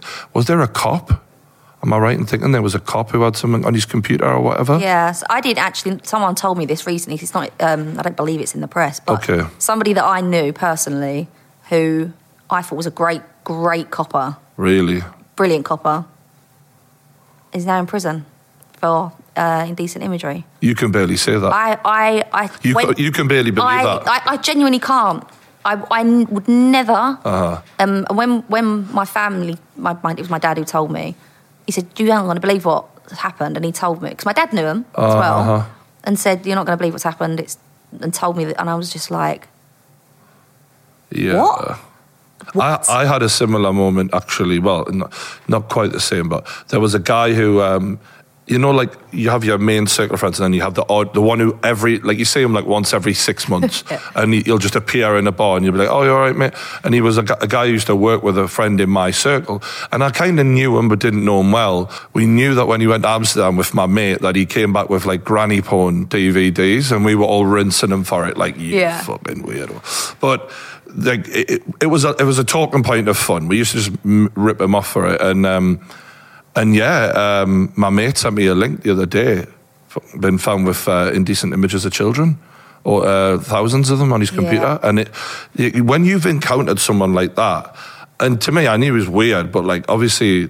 You just, it is a moment where I think people don't realize how, how traumatic it is for, like, I know this guy, um, I think he was adopted, like, the parents, the people around that who were impacted by, because you, the, the families often get sort of spoken about as if they were in on it. Yeah. You know, like, and that's kind of, I feel sorry for those kind of people as well who are inadvertently affected by these creeps. Yeah. Um, because they sometimes commit suicide as well, because they Yeah. it just brings down a whole family. well, everyone says, well, how can you not know? But you don't know. Yeah. don't- or sometimes, obviously, sometimes you do know, and you, like you said, you think, oh, they're a bit weird, bit of a weirdo, or like Uh. the granny porn or whatever. Did he buy that seriously? like, as in, like a serious?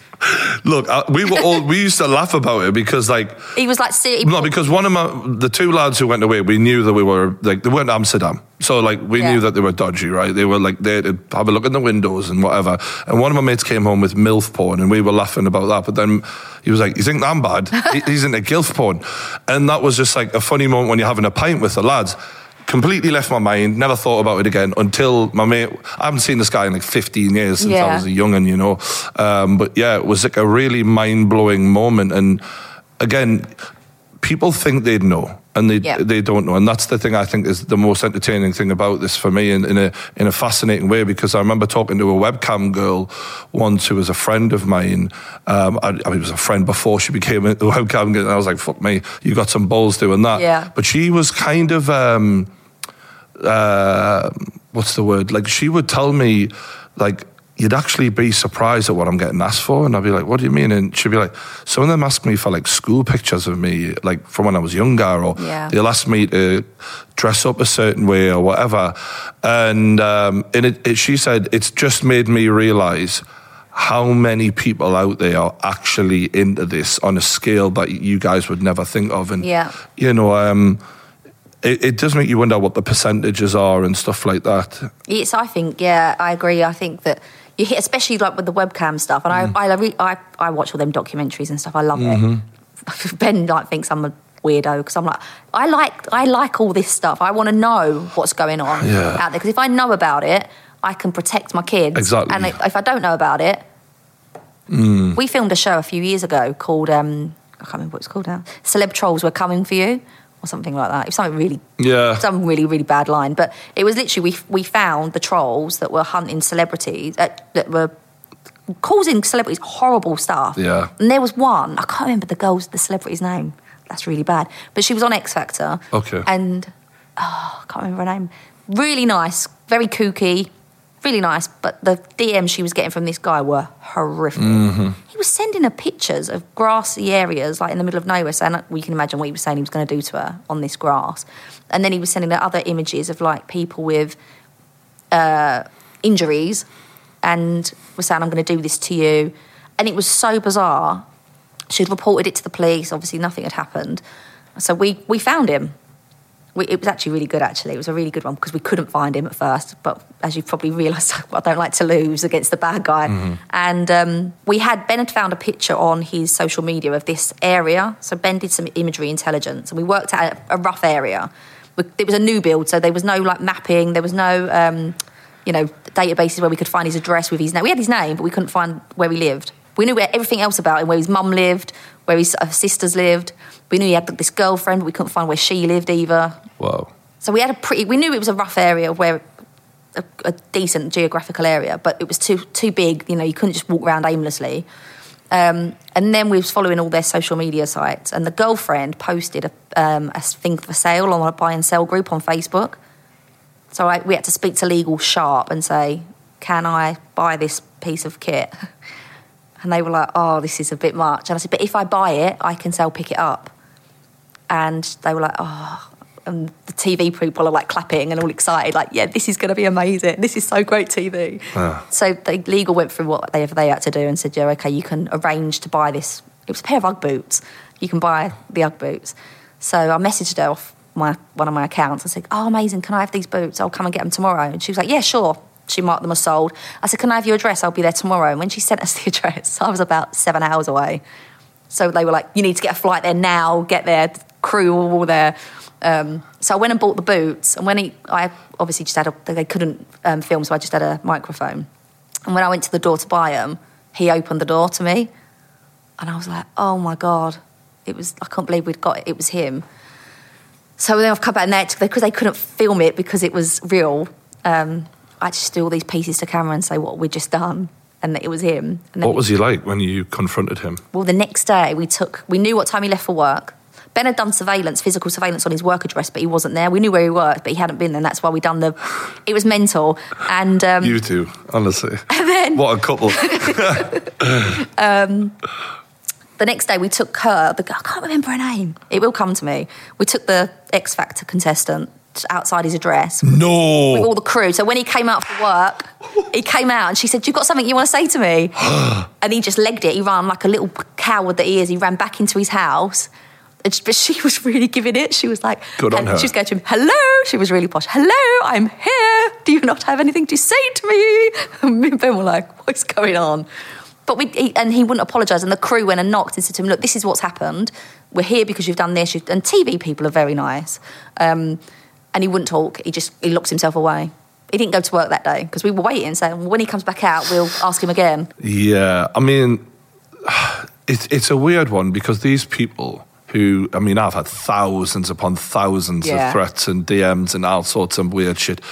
They are the dregs of society, and they are they are, and like let's be real. No one ever is sending hate-filled messages who's doing better than the person that they're sending Yeah. the messages to. They they they're really miserable. You know what I mean? And they've got serious problems. So on the one hand, sometimes I'll read messages and I'll literally laugh out loud, and I'll be with someone. I go, "This one just said I'm fat," Uh, you know, and it's just like a bit of a laugh. But equally, like it is a sad existence. And when people Yeah. get that obsessed with someone, they they probably need locked up. Yeah. Yeah, when they keep like when they're making that level of threats. Like it's one thing calling someone a name, but this is like To like men- go out and message them. Oh, yeah. And this chap, This as is well, he had- harassment. He had, two little girls, and I always think if that as a parent, if someone did that to my child, I'd be really upset. So, and he's got kids, so why? I would take his it? children off of me. I'd say, I- like, if you're if you're sending someone death threats like that, Yeah, the stuff he was sending was horrific. yeah, yeah, and that's what I'm saying. To that level of darkness, Yeah, you're not fit to be a parent, mate. You have, No. you shouldn't be around little kids, especially not girls. Yeah. You're, you're demented. You're literally a stalker at that point. Like, so yeah. It was it was good insofar as she was really pleased to like get in his face, and he deleted all his social media. Sometimes I go back and see if he's, but he hasn't reactivated any of it. So that's good. At least he nipped him in the bud. But we was talking to an, another lady that was on the show, and she's I- we're, we're not friends friends, but we you know we keep in contact here and there. And she's in the public eye, and she gets so much hate. Like I, and she she does post it sometimes. She'll like repost what people are saying to her, mm-hmm. and I just think that I'm like, and a lot of it's from women, and I'm like, Really? why are you saying that to her? I don't mm-hmm. get that. Like this whole women should build each other up and stuff. I bet this is the same women that are sending it. Like, why are people so hateful? Like, just be nice. If you've got nothing nice to say, just don't bother saying anything. Well, one of my one of my favorite. Uh, I, I, I had this uh, guy who I, I just. There's, there's times where I'm like, I take a real shine to some of the insults I get. I'm like, hey, that's what that made me laugh, you know. But there was one guy who literally um, sent me a really horrible, nasty message, and I remember looking at his profile picture. And I'm not just saying this. The guy was one of the ugliest humans I've ever seen in my life. I thought, yeah, I get why you're pretty hateful, you know. But then so he's laying into me on a mental health level, and I've been very open about my mental health struggles in the past. And and then I, I looked on his Twitter and I seen like tweets about like how he's been struggling with his mental health and yada yada yada, and like this woe is me attitude. And um, it, it's funny how like on a they, they're able to separate what they're doing with them still being the victim, you know. And if there's one thing I've I've learned from God, my time in this in this business the last ten years is how people will do the shittiest things to people. Yeah. But then because no one wants to be the bad guy in the life story, they'll they'll um, reframe it. They'll reposition it in their head of, well, I only did that because of he's this and he's that, and you know, like they give themselves the excuses Yeah. and the outs, like a serial killer would. You know, when you see those serial killers on the stand, Yeah. they've always got, oh well, he attacked me first, and Yeah. you know, Oh, well. six people, like you know. Um, who do you think the worst person you came into contact with, with all, throughout all of this, where you were like, you might be the worst piece of shit I've ever met in my life? The schoolgirl scenario where he got me, he was pretty horrific because his attacks were getting worse, and there's not a single doubt in my mind he would have done what he'd done to me to an actual child. I have no doubt about that. I mean, he thought you were a child, I guess. Um, Yeah. Was there ever a time that you accidentally bumped into someone who you'd seen? So, like, you're now out of being undercover, but then you see someone who knows you to be someone else. Yeah. And you catch them in regular day. I have that has happened once where I was in um, Westfield at Stratford, and it wasn't my job. It was a job where I'd been on the arm of someone, and um, I was walking. I had the kids with me, and I was walking through Stratford, and he like looked at me, and I like looked at him, and I was like, "Oh, hello," and just carried on as if it was me from the job. But it was fine because he just assumed I had kids, and the kids had no idea. Oh, Like they just thought I'd said hello to someone. Um, that must have freaked you out, though. But I was then then a- you're with the kids, right? Yeah, and then I, that's when I probably that was towards the end of my career as well. So that's probably when I started thinking, what am I doing here? Like this is a bit stupid, actually. Like I'm, I've got kids. If I and now I'm a single parent, and now I've got two kids. If something happens to me, who's having these kids?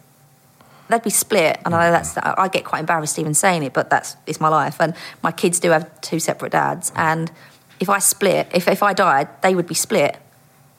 I don't want them to be split. They've grown up together. They don't know any life without each other. Mm-hmm, mm-hmm. Um, but who would have them? And I can't ask my. I couldn't have my parents have them because they're mm. older now. Like, They don't want kids in like their grandparents. They mm. don't want kids to look after. Was that what made you want to get out of the business? One of the reasons, yeah, I just started thinking about it more. I, grew, I just. It sounds ridiculous, but I just grew up, mm-hmm. and I started realizing rather than. I, rather than not thinking about it, I started thinking about it.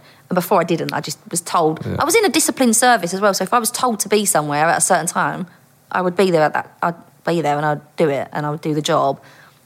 I wouldn't say no because mm-hmm. I'm being told that's my job. Like you're going to be deployed. What do you think?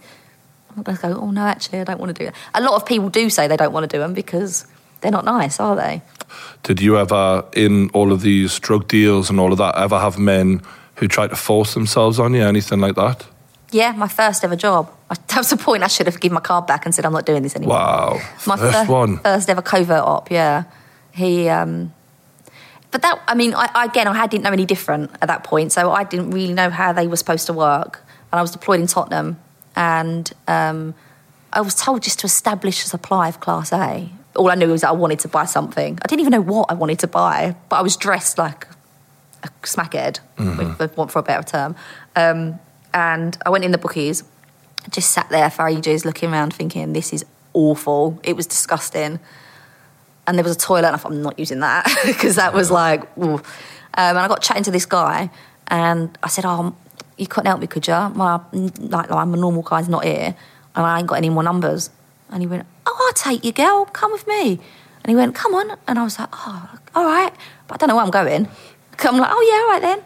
So he said, "We'll get the bus," and I'm thinking, "Oh, I can't get the bus because I don't." They think I'm in this particular area, and I don't know where I'm going. I said, "No, I don't like the bus."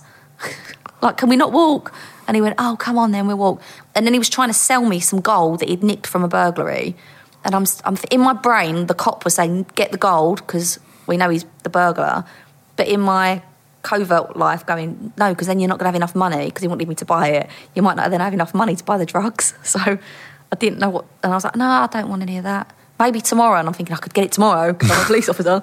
Um, and he took me to this house and he knocked on. Oh, and then he said to me before we got there, he said, um, "You got to chip me off." And I'm thinking, I don't know what that means. And I'm like, yeah, yeah, yeah, but I don't know what any of this means. And obviously now I know it means he wants some of the drugs that we're going to buy. He wants to take a bit, Ah, right. Okay. but I don't know what any of this means. And and then I'm thinking, but if I chip him off, I'm supplying him with Class A. So technically, legally, I would be a drug dealer. So I'm like, oh, I can't do that. So in my brain, I'm I'm just a mess. Is, that- is but I'm assuming, and correct me if I'm wrong, that in the event that you're doing this, the law doesn't apply quite the same way to you, or is it still all the same? yeah, still, I'm not allowed to give him drugs. Wow. Okay. Yeah, like he'd go, "Will she give me it?" And I'd be like, "Well, yeah, but no." And I don't think I'd get away with it. Wow. So, um, he took me to this address. He's knocked on. This guy's come out, and he's told him what we want. I don't even know what we want, but he's told him what we want. And then the guy goes back in. The dealer goes back in, and he goes to the window. And then another guy, him and this, there's the dealer from the door, and another chap now at the window with their neck cut and looking me up and down, like. And I thought, oh, they're just checking me out to make sure I'm good. I don't know what I was thinking whatever. Just give me the drugs because I need to go. and um, so the dealer's come back out. He's give it to my mate from the booking shop, that betting shop, and he's chipped himself off and give me the rest. And I've given him the money, and then he's give the money to the dealer. Me and my mate from the bookies have said our goodbyes. And if I'd known now, uh, then what I know now, I would have kicked off because he chipped off too much. but I didn't care at the time. I was like, yeah, yeah, like just whatever. I just want Uh-huh. stuff. But now I'd have been like, give us that back. You're taking like this. Like, You're not having that much. So me and him have said goodbye. I've started walking. I am so happy with myself. Like my first deployment, and I've, I've just bought crack. And it's in my pocket, and I'm, I'm like striding along the road in my little happy self. And the dealer from the doors come, he's like, yo, yo, yo. And I'm like, hello. And he's like, oh, I'll walk you. And I'm like, walk me where? And he's like, I'll walk you to your house. and I'm like, no, you can't. I said, my man will be there and he will literally kill us. And he's like, no, I'll walk you. And I'm like, nah, you can't. And he's like, well, I am. And I'm like, oh. And then he went, where's the, where's the gear? And I thought, oh, no, he's going to rob me. He's going to rob me for the thing. And I've only just bought it. And I started to panic. And I said, um, I've plugged it. And he was like, oh, okay. And I, he just left it, well, and it was in my pocket, but he thought I'd plugged it. And then he's walking with me and he goes, so you got a man? I'm like, yeah, yeah, I've got to go because he's like, he's mental and like he's going to, he will literally like, when I said a few horrible things. And he goes, come with me. And he's like pulling me. And I'm like, oh, no, no, no. And he's like got my ponytail. And he's like, come on. And I'm like, I can't have sex with you.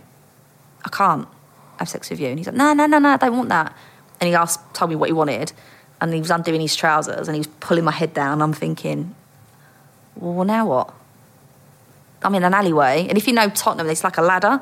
If you look at it from like a, the bird's eye view, it's a ladder. So loads of alleyways. But I could still see the road. And I'm thinking, if I run, he's massive. He was a good six plus. And if I run, he's just going to outrun me. But I don't know what to do. And so he's pulling my head, he's undoing it. I thought, I'll just bite it. and I thought, if I bite it and then leg it to the end of the alley, I, I'm back on the main road now. So then he, he, uh, he's going to give me a couple of minutes because he's going to be uh, on the floor. He's going to be on the floor, isn't he? If, I, if someone bites your penis, you're going to be on the floor. Um, Touch wood, that's never happened. But um, yes, I mean, at the very best case scenario, you'll be on the floor. Yeah. So I thought um, that's that's that was it. I- That's the only thing I could do at this point. And um, then a, a vehicle screeched up at the end of the road, and this guy's come out and he's legging it down the alleyway, and I'm thinking, what the fuck now?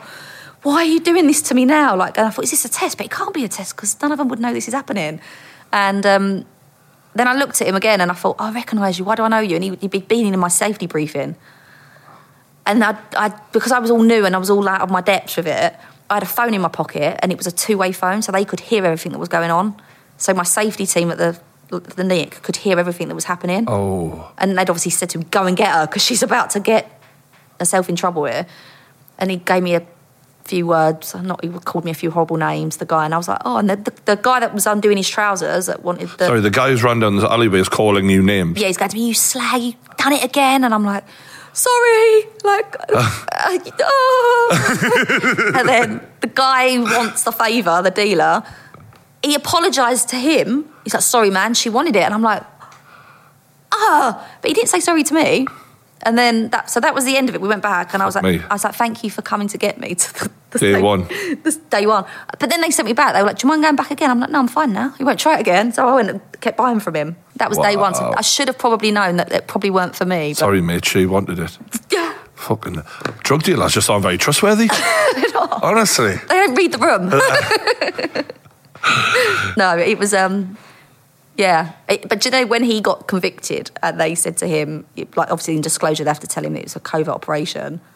Apparently his face when they heard the recordings and everything was like that bitch. Like she he was fuming that it was me because it, obviously Yeah, that's one thing I've not really thought about is the moment where you reveal single woman, reveal yourself. Like the moment you show them or they find out, I mean you you kind of get the, a little bit of a buzz out of that, I would assume. I'd kind of enjoy that, especially if I'm taking down this horrible criminal who's attacking women in back alleys. Yeah, I mean I don't I never I'm never there to see oh. any of it. I don't Do see they relate to you though? Yeah, sometimes if it's a good reaction, I get told like they've called You you, should have this. seen they, his They called you this and they called you that. Like, I've been to court before where they're like with, it was a paedophile case actually, and he did have the jumper and the glasses. and when he when he heard me speak, he was like, he looked like his whole world. He'd lost his because he was all like quite. And then when I spoke, he went like he couldn't believe it was because he knew it was a covert operation, but he, I don't think he really believed it was real. Um, and he was just he was just stood there in the box like he couldn't believe it. He was so shocked. But that was another one where you think, yeah, do you know what? I've done a good day's work here because you're going to prison tonight. Like you're Yeah, I mean, what do you make of the amount of time that these people have gotten when you look back at the, the the people that you put in? yeah the, the paedophile stuff. And when they go to prison as well, they are housed together. They get put in together to kind of keep them safe from the other guys. Yeah, they do. And I get I totally get that reasoning, but I don't. but in the same breath, like you're putting them together. That's, They're, they're kind of going to share secrets, right? Like- here's the best way to hide things, yada yada yada. It's not- because criminals do make each other worse criminals in prison a lot of the time. You get an education from lads I know have been inside. Yeah. it just makes you more aware. it just it doesn't make sense to me to put them together. Yeah. Like- and the, the the sentencing is never what you know. It should be way more, shouldn't it? And that's half the problem, isn't it? Our our prison system. Um, is it is it a deterrent? I don't think so. I've, I've not really, I've, honestly, my knowledge of the prison system is quite limited. Yeah, it's, it's the sentencing's. It's not a deterrent, and when they're in there, it's not like what you see on. You know, you say I, I like those. Um, oh, I can't remember his name, but there's a another documentary series where he goes to the world's toughest prisons, and some of them are horrific. Yeah. Like you would not want to be going in there, and then you go to other ones, and you're like, that looks like a holiday camp. Like it don't look that. The, yeah, they do. I mean, I interviewed a guy who was in a Thailand prison. It was like 60 men in a room. Yeah, like- They're raping each other, and it's just fucking horrendous. Um, but then, yeah, like you see some of the ones in England where they've got a PlayStation in their room. Yeah. Blows my mind. Yeah, me too. I can't. Why? Yeah. So you can have prisoners with PlayStations, but there's kids that don't get a dinner. It's very frustrating as well when you see people getting like treatment such as like uh, new identities and stuff like that, Yeah. you know. Um, especially people who've killed children and stuff, and they're getting brand new identities, and Yeah. you're like, what the fuck?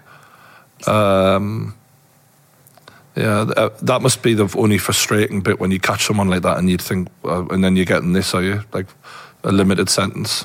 or they come or they've been put back like put away and then they get let out and they do it again we had one guy who had he was a paedophile on uh, sort of probably 14 15 year old girls and he, part of his release was he was not allowed any electrical equipment like laptops or phones and stuff like that in his house this was a long time ago so but he'd made contact with uh, well, me but it wasn't obviously me um, and he'd been doing it at the library, the local library.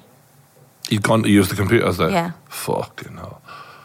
They're addicts, though, Yeah. and that's the thing. Like, why are we releasing them? Like, do, do you feel like just throwing away the key on these guys is the only solution? Because, like, th- that Louis Theroux documentary really stayed with me because Yeah. a lot of these men in there were fifty to sixty years old who had been repeat offenders for the course of a lifetime, and it's like Yeah. you ain't. That, that doesn't leave you. And there was one really interesting interview where there was a paedophile who kind of spoke out in a sense of he was like, Look, I've got this problem. I don't Yeah, want to act on it. And that really blew my mind because he was like, he was like, I know it's wrong. I don't want to do this. I need help. I don't know where to turn. Yeah. And he kind of admitted, like, this ain't going to go away. Like, putting me in jail for eight years, I come out, I'm still going to feel the way I feel. And it's like, to me, it, it doesn't make sense to give them a few years and release them because you're just, you're literally letting a, a tiger out onto the streets, basically. It's like a wild animal. Yeah. Uh, in terms of your new business that you have now with your partner, uh, the cyber investigation stuff, um, you, you've touched on it a little bit. But what sort of what's the day to day like? What's the juiciest things that you end up doing? Like the pandemic, cybercrime just went nuts, didn't it? Because everyone was at home, people are bored, people become desperate for money, so they would do things online. Okay. So it could literally be from one thing could be like recruitment fraud. We could be Hmm. literally investigating where people, where a person or a, an organisation are pretending to be recruiting people for a big corporate company, which happens a lot. What level of fame do you think is the highest you've you've known? If you were to compare it to a, lo- a, celebrity, not the celebrity. Okay. I'm not saying name the celebrity. We're going to be clever about this. Yeah, oh, I can't because I'd be in a lot of but, trouble. But, but let's let's say like to the level of da da da, who's a celebrity on the level of someone who you've worked with. World famous. Really, Yeah. we're talking what Adele, Beyonce type stuff. Yeah. Yeah, Not them though. I can categorize. but, but on that level. Yeah. yeah. And what kind of uh, things uh, do you do for the famous people generally? Again, it depends. Hmm. For that particular person, it was just to see what was out there about some of their interests. Um, Mainly like what their sexual appetite. no, no, no. It was actually it was a relatively clean one. Really, yeah. bit boring. Yeah, do you know what? It Yeah, actually was. bit of an anticlimax, Yeah, it actually was. When it came through the job, we were like, oh, mate, oh my God, oh my God, oh my God. And then the work was like, oh, okay. Um, other ones can be like, so there was one particular one where we had a person, an athlete who had been away pre season. I say athlete, he's obviously a footballer. He'd been away uh, pre, after, uh, before pre season and he hadn't actually done anything wrong. And I quite liked him, I believed him but a girl had said, I'm going to release this. And he's like, but I don't know how she would have it because he said, I swear to you, I haven't done that. I did talk to this girl. I know who she is. I did talk to her. I did buy some drinks. But he said, and I said to him, look, you need to tell me everything. If you don't tell me everything, I can't help you. And he, he said, I'll tell you. He said, and he told, he told me loads of other stuff, not nothing to do with the case was in there. He's like, I wouldn't tell you that and not tell you this. I've got Yeah, so he's he's giving you stuff that doesn't look great about him. So No. he's not trying to be an angel. No, he was like, um, uh, he said, but this, he said, but she's saying this, and he, and she was sending, she was sending pictures, and he was like, but like it looks, he's like, I'm just sitting talking to her, but it looks bad. But she's saying that then after that, and you know, if you was his partner, you would look at that and go, what? That's not okay. That. Yeah, because if you've got like the beginning of a story and then she climbs the ladder to here, but she's got some evidence that you knew her, Yeah. immediately it's more believable than Yeah. if she's never met you, obviously. And um, he, and he, I, I, we, we, Ben and I met him, and we liked him, and I, and I did believe him. Um, and uh, he said, but I need to. She's saying it's coming from her, and then there's a, a friend who's going in. He said, but I don't know who this friend is. So we worked out who the friend was. We got all the information because they, they were emailing from dodgy emails and all sorts, and So they're emailing. So they're not posting this online. This is private. they wanted money. Ah, bingo. yeah. And I, do you know what? I don't even think necessarily it was the girl so much. I think it was the mate who was, and the mate, the mate was male Of- yeah. of the girl. I think it was more the mate that wanted Blackmail. Yeah. to G her up to say, look, we can get money off of him and he'll like pay it. Um, and we found out who it was and we just said, look, we know it's you. We're asking you to leave it because they are going to get their lawyers involved and we know it's you. We've, we've proven it's you through our, our methods. Um, and he was really happy with that because he didn't want it to go crazy. It's like the last thing they want is a press involved. He was living his private life Yeah. and he couldn't stay private. You don't. You don't want the hassle, basically. But then he, he said, and then he thought we were like um, 999, he just could ring me for anything. And then he was like, he rang me once and he said, um, things happened. I was like, what now? He's like, got in a bit of trouble. I was like, what have you done? He was like, I've had a bit of a fight. I was like, I can't help you with a fight. And he's like, but you've got police friends. Can you not just ring them and say, well, you're like, um, you like me, don't you? Like, I'm a nice guy. I'm like, Wow. you are a nice guy, but I don't have any, I don't have that much weight. Footballers are naive, though, aren't they? They don't really grow up very. I really liked him, Yeah. but yeah, they, he said some funny things. Like he made, um, he was trying to say something, and he went instead of saying "I've got an inkling who it is," said, "I've got an incline of who it is." Yeah. But Ben boy, and like I had to kick Ben under the table and say, "Like shut up." yeah. And this is a Premier League footballer on big money as well. A lot of money, Yeah. yeah. But really, but do you know when they're just genuine? I've got an incline who it might be. You know? he probably has. He, I can confirm he did not play for Spurs. yeah. So we deal with things like that, like just they're, and they're little tiny jobs. But then we deal with other things like we will look at on like digital digital vulnerability. So we will look at how vulnerable is someone online. Oh wow. So and there, people are very vulnerable. So we might be looking after people in the public eye, or it could be C-suite. You know, for big companies, we could look at the CEO and Did you guys follow the Mason Greenwood story? yes, What did you make of that? Because obviously she leaked all of these um, uh, images, videos, and stuff. And Yeah, the voice bru- clips. It was brutal. Yeah, it it was, was. horri- uh, for, for people to hear a Premier League footballer speak in such a way to a young woman like that who was in a relationship with. It was mind blowing, yeah, I did what I, um, I, Ben actually didn't. He was like, I don't want to listen to that. really. Yeah. Um, but I just think if, if, I uh, I don't know why she's now gone back, and that, isn't she pregnant now? The rumor is that she's pregnant and they are going to stay together and have Yeah. a baby and all of that. But but obviously, like, look, the public have an opinion of this guy, Yeah. and pretty much he's an asshole, horrible person. But you're the one who's actually got your hands dirty and been involved with people like this and had to talk to people who've done Mm. horrible things. What do you make of a, a, a victim going back to the perpetrator and then having a, a long life with them? You know, i i is there reform capable in your head, or do you think that this is a, a situation where he cynically is like, I better, I better keep this girl close to me because, Yeah. it, you know, because she was, they were. You know, they were going to press charges, and then all of a sudden, everything. Oh no, actually, everything's going to be fine now. Yeah. Happy families. What do you make of all of that? I just I don't know. I've, I've got two sides, and I'm, I'm going to sound like I'm sitting on the fence with it. Mm-hmm. I listened to the voice clips, and she's quite telling him categorically no, mm. and he's telling her to. If this is obviously I'm covering myself here, but if that is really them two speaking, and that's what their people are saying, it is. You know, it's been said that is him and that is her. She's saying no, and he's telling her to park it for him because he wants to, mm-hmm. and she's saying no. That's enough. That should be him. She doesn't want to. That's mm. the, literally the end of it. To then go back, I don't know if that's an. Do you see the, the pictures and the bruises and the marks? Yeah, it was. Like he, she had really bloodied face, battered face. This is a, a violent man for is sure. it? Has she gone back genuinely voluntarily, or has she gone back, like coerced back? I don't know. I don't know if but coerced meaning? like like as in n- not control. Yeah, maybe a bit controlled back, like you mm-hmm. know, manipulated a little bit back c- because she was strong enough to release all of this stuff and to pr- go to s- you know the extremes of pressing charges, but now done a complete flip. Why? What's the complete flip? Hmm. I don't. I don't know what that could be. Yeah, uh, I mean, the, again, the rumor, and this is just completely what you hear, what you see on social media, is he was ending the relationship. She then decides, okay, well, now it's not in my interests. I'm going to have my day and Yeah. show what you're really like. At that point, he's then thought, fuck, I need to get a hold of her and bring her back closer to me than ever because she's the one who's going to, A, take away the career, Yeah. take away the money, all of that. And, and maybe on a cynical level, and this is just a suggestion, it's not me accusing anyone, maybe she's thinking, you know, you were my chance at a, a, a- a life of money and wealth and fame, and you were about to take that away from me. Well, I'm telling you now that I've got I've got my bargaining chip here, and I'm willing to use that. So Yeah. we either stay together and have that success, or we're apart and you're going to jail. Like you know.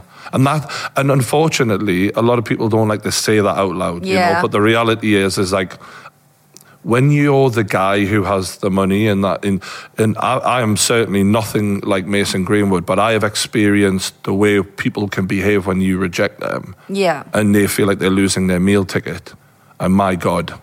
They say, you know, fear the wrath of a woman scorned. Fuck me. It's, you know what I mean? So look, if he was I mean, he clearly was a piece of shit in my opinion. And uh He's backed himself into what they both have backed themselves into a situation which looks really miserable from the outside. Like Yeah, it's not. I mean, who wants to live in a life like that? Like, if he's and what in my you're both needing each other for the worst yeah, reasons. it's horrible, But, isn't uh, it?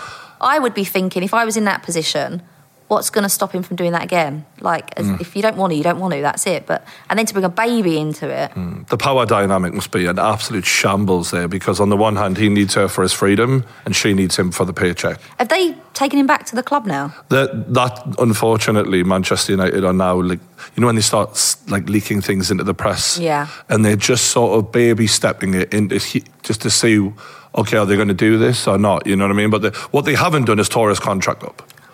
Right. So the the one thing we know is they're considering Yeah. giving him a platform again, uh, which is yeah. That's crazy, isn't it? Because especially when you think about, so he's done that. How many fans are there of Man United across the world? Millions. Uh-huh. So the police have a, number of very bad apples. Not I want to call them more, but I won't. And the whole country goes, the police are this, the police, the, the, as a whole, the police, and it's not the whole.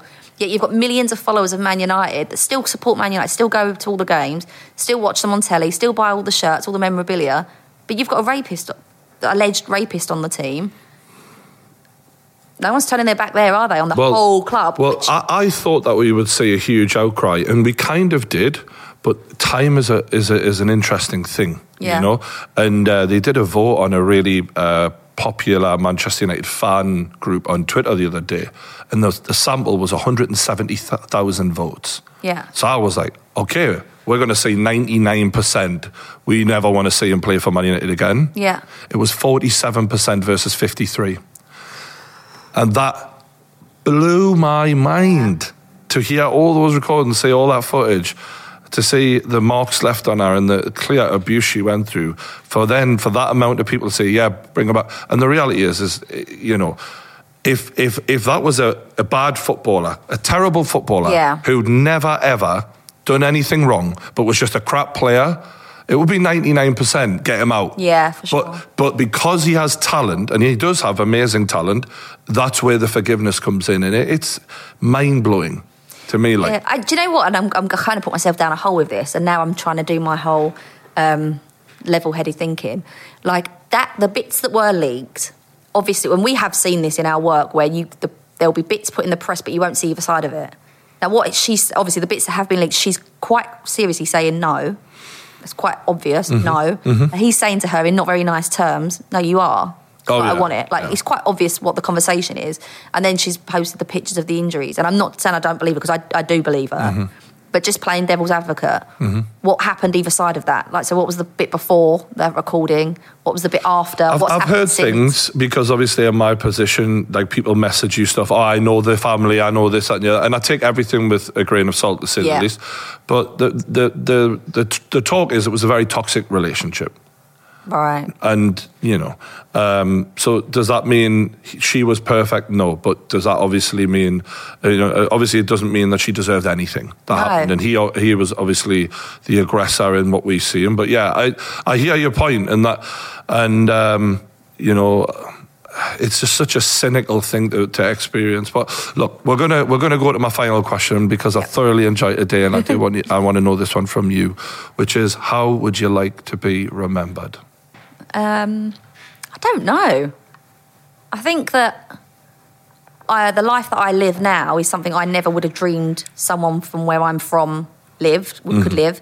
You know, I grew up on a council estate in Dagenham. It wasn't very nice. I never in a million years thought there would be any TV. Where I never thought I'd have a book. That's mental. I when I see it, I laugh because I'm like, I can't believe anyone's even reading that. Um, I never thought I would live in Spain.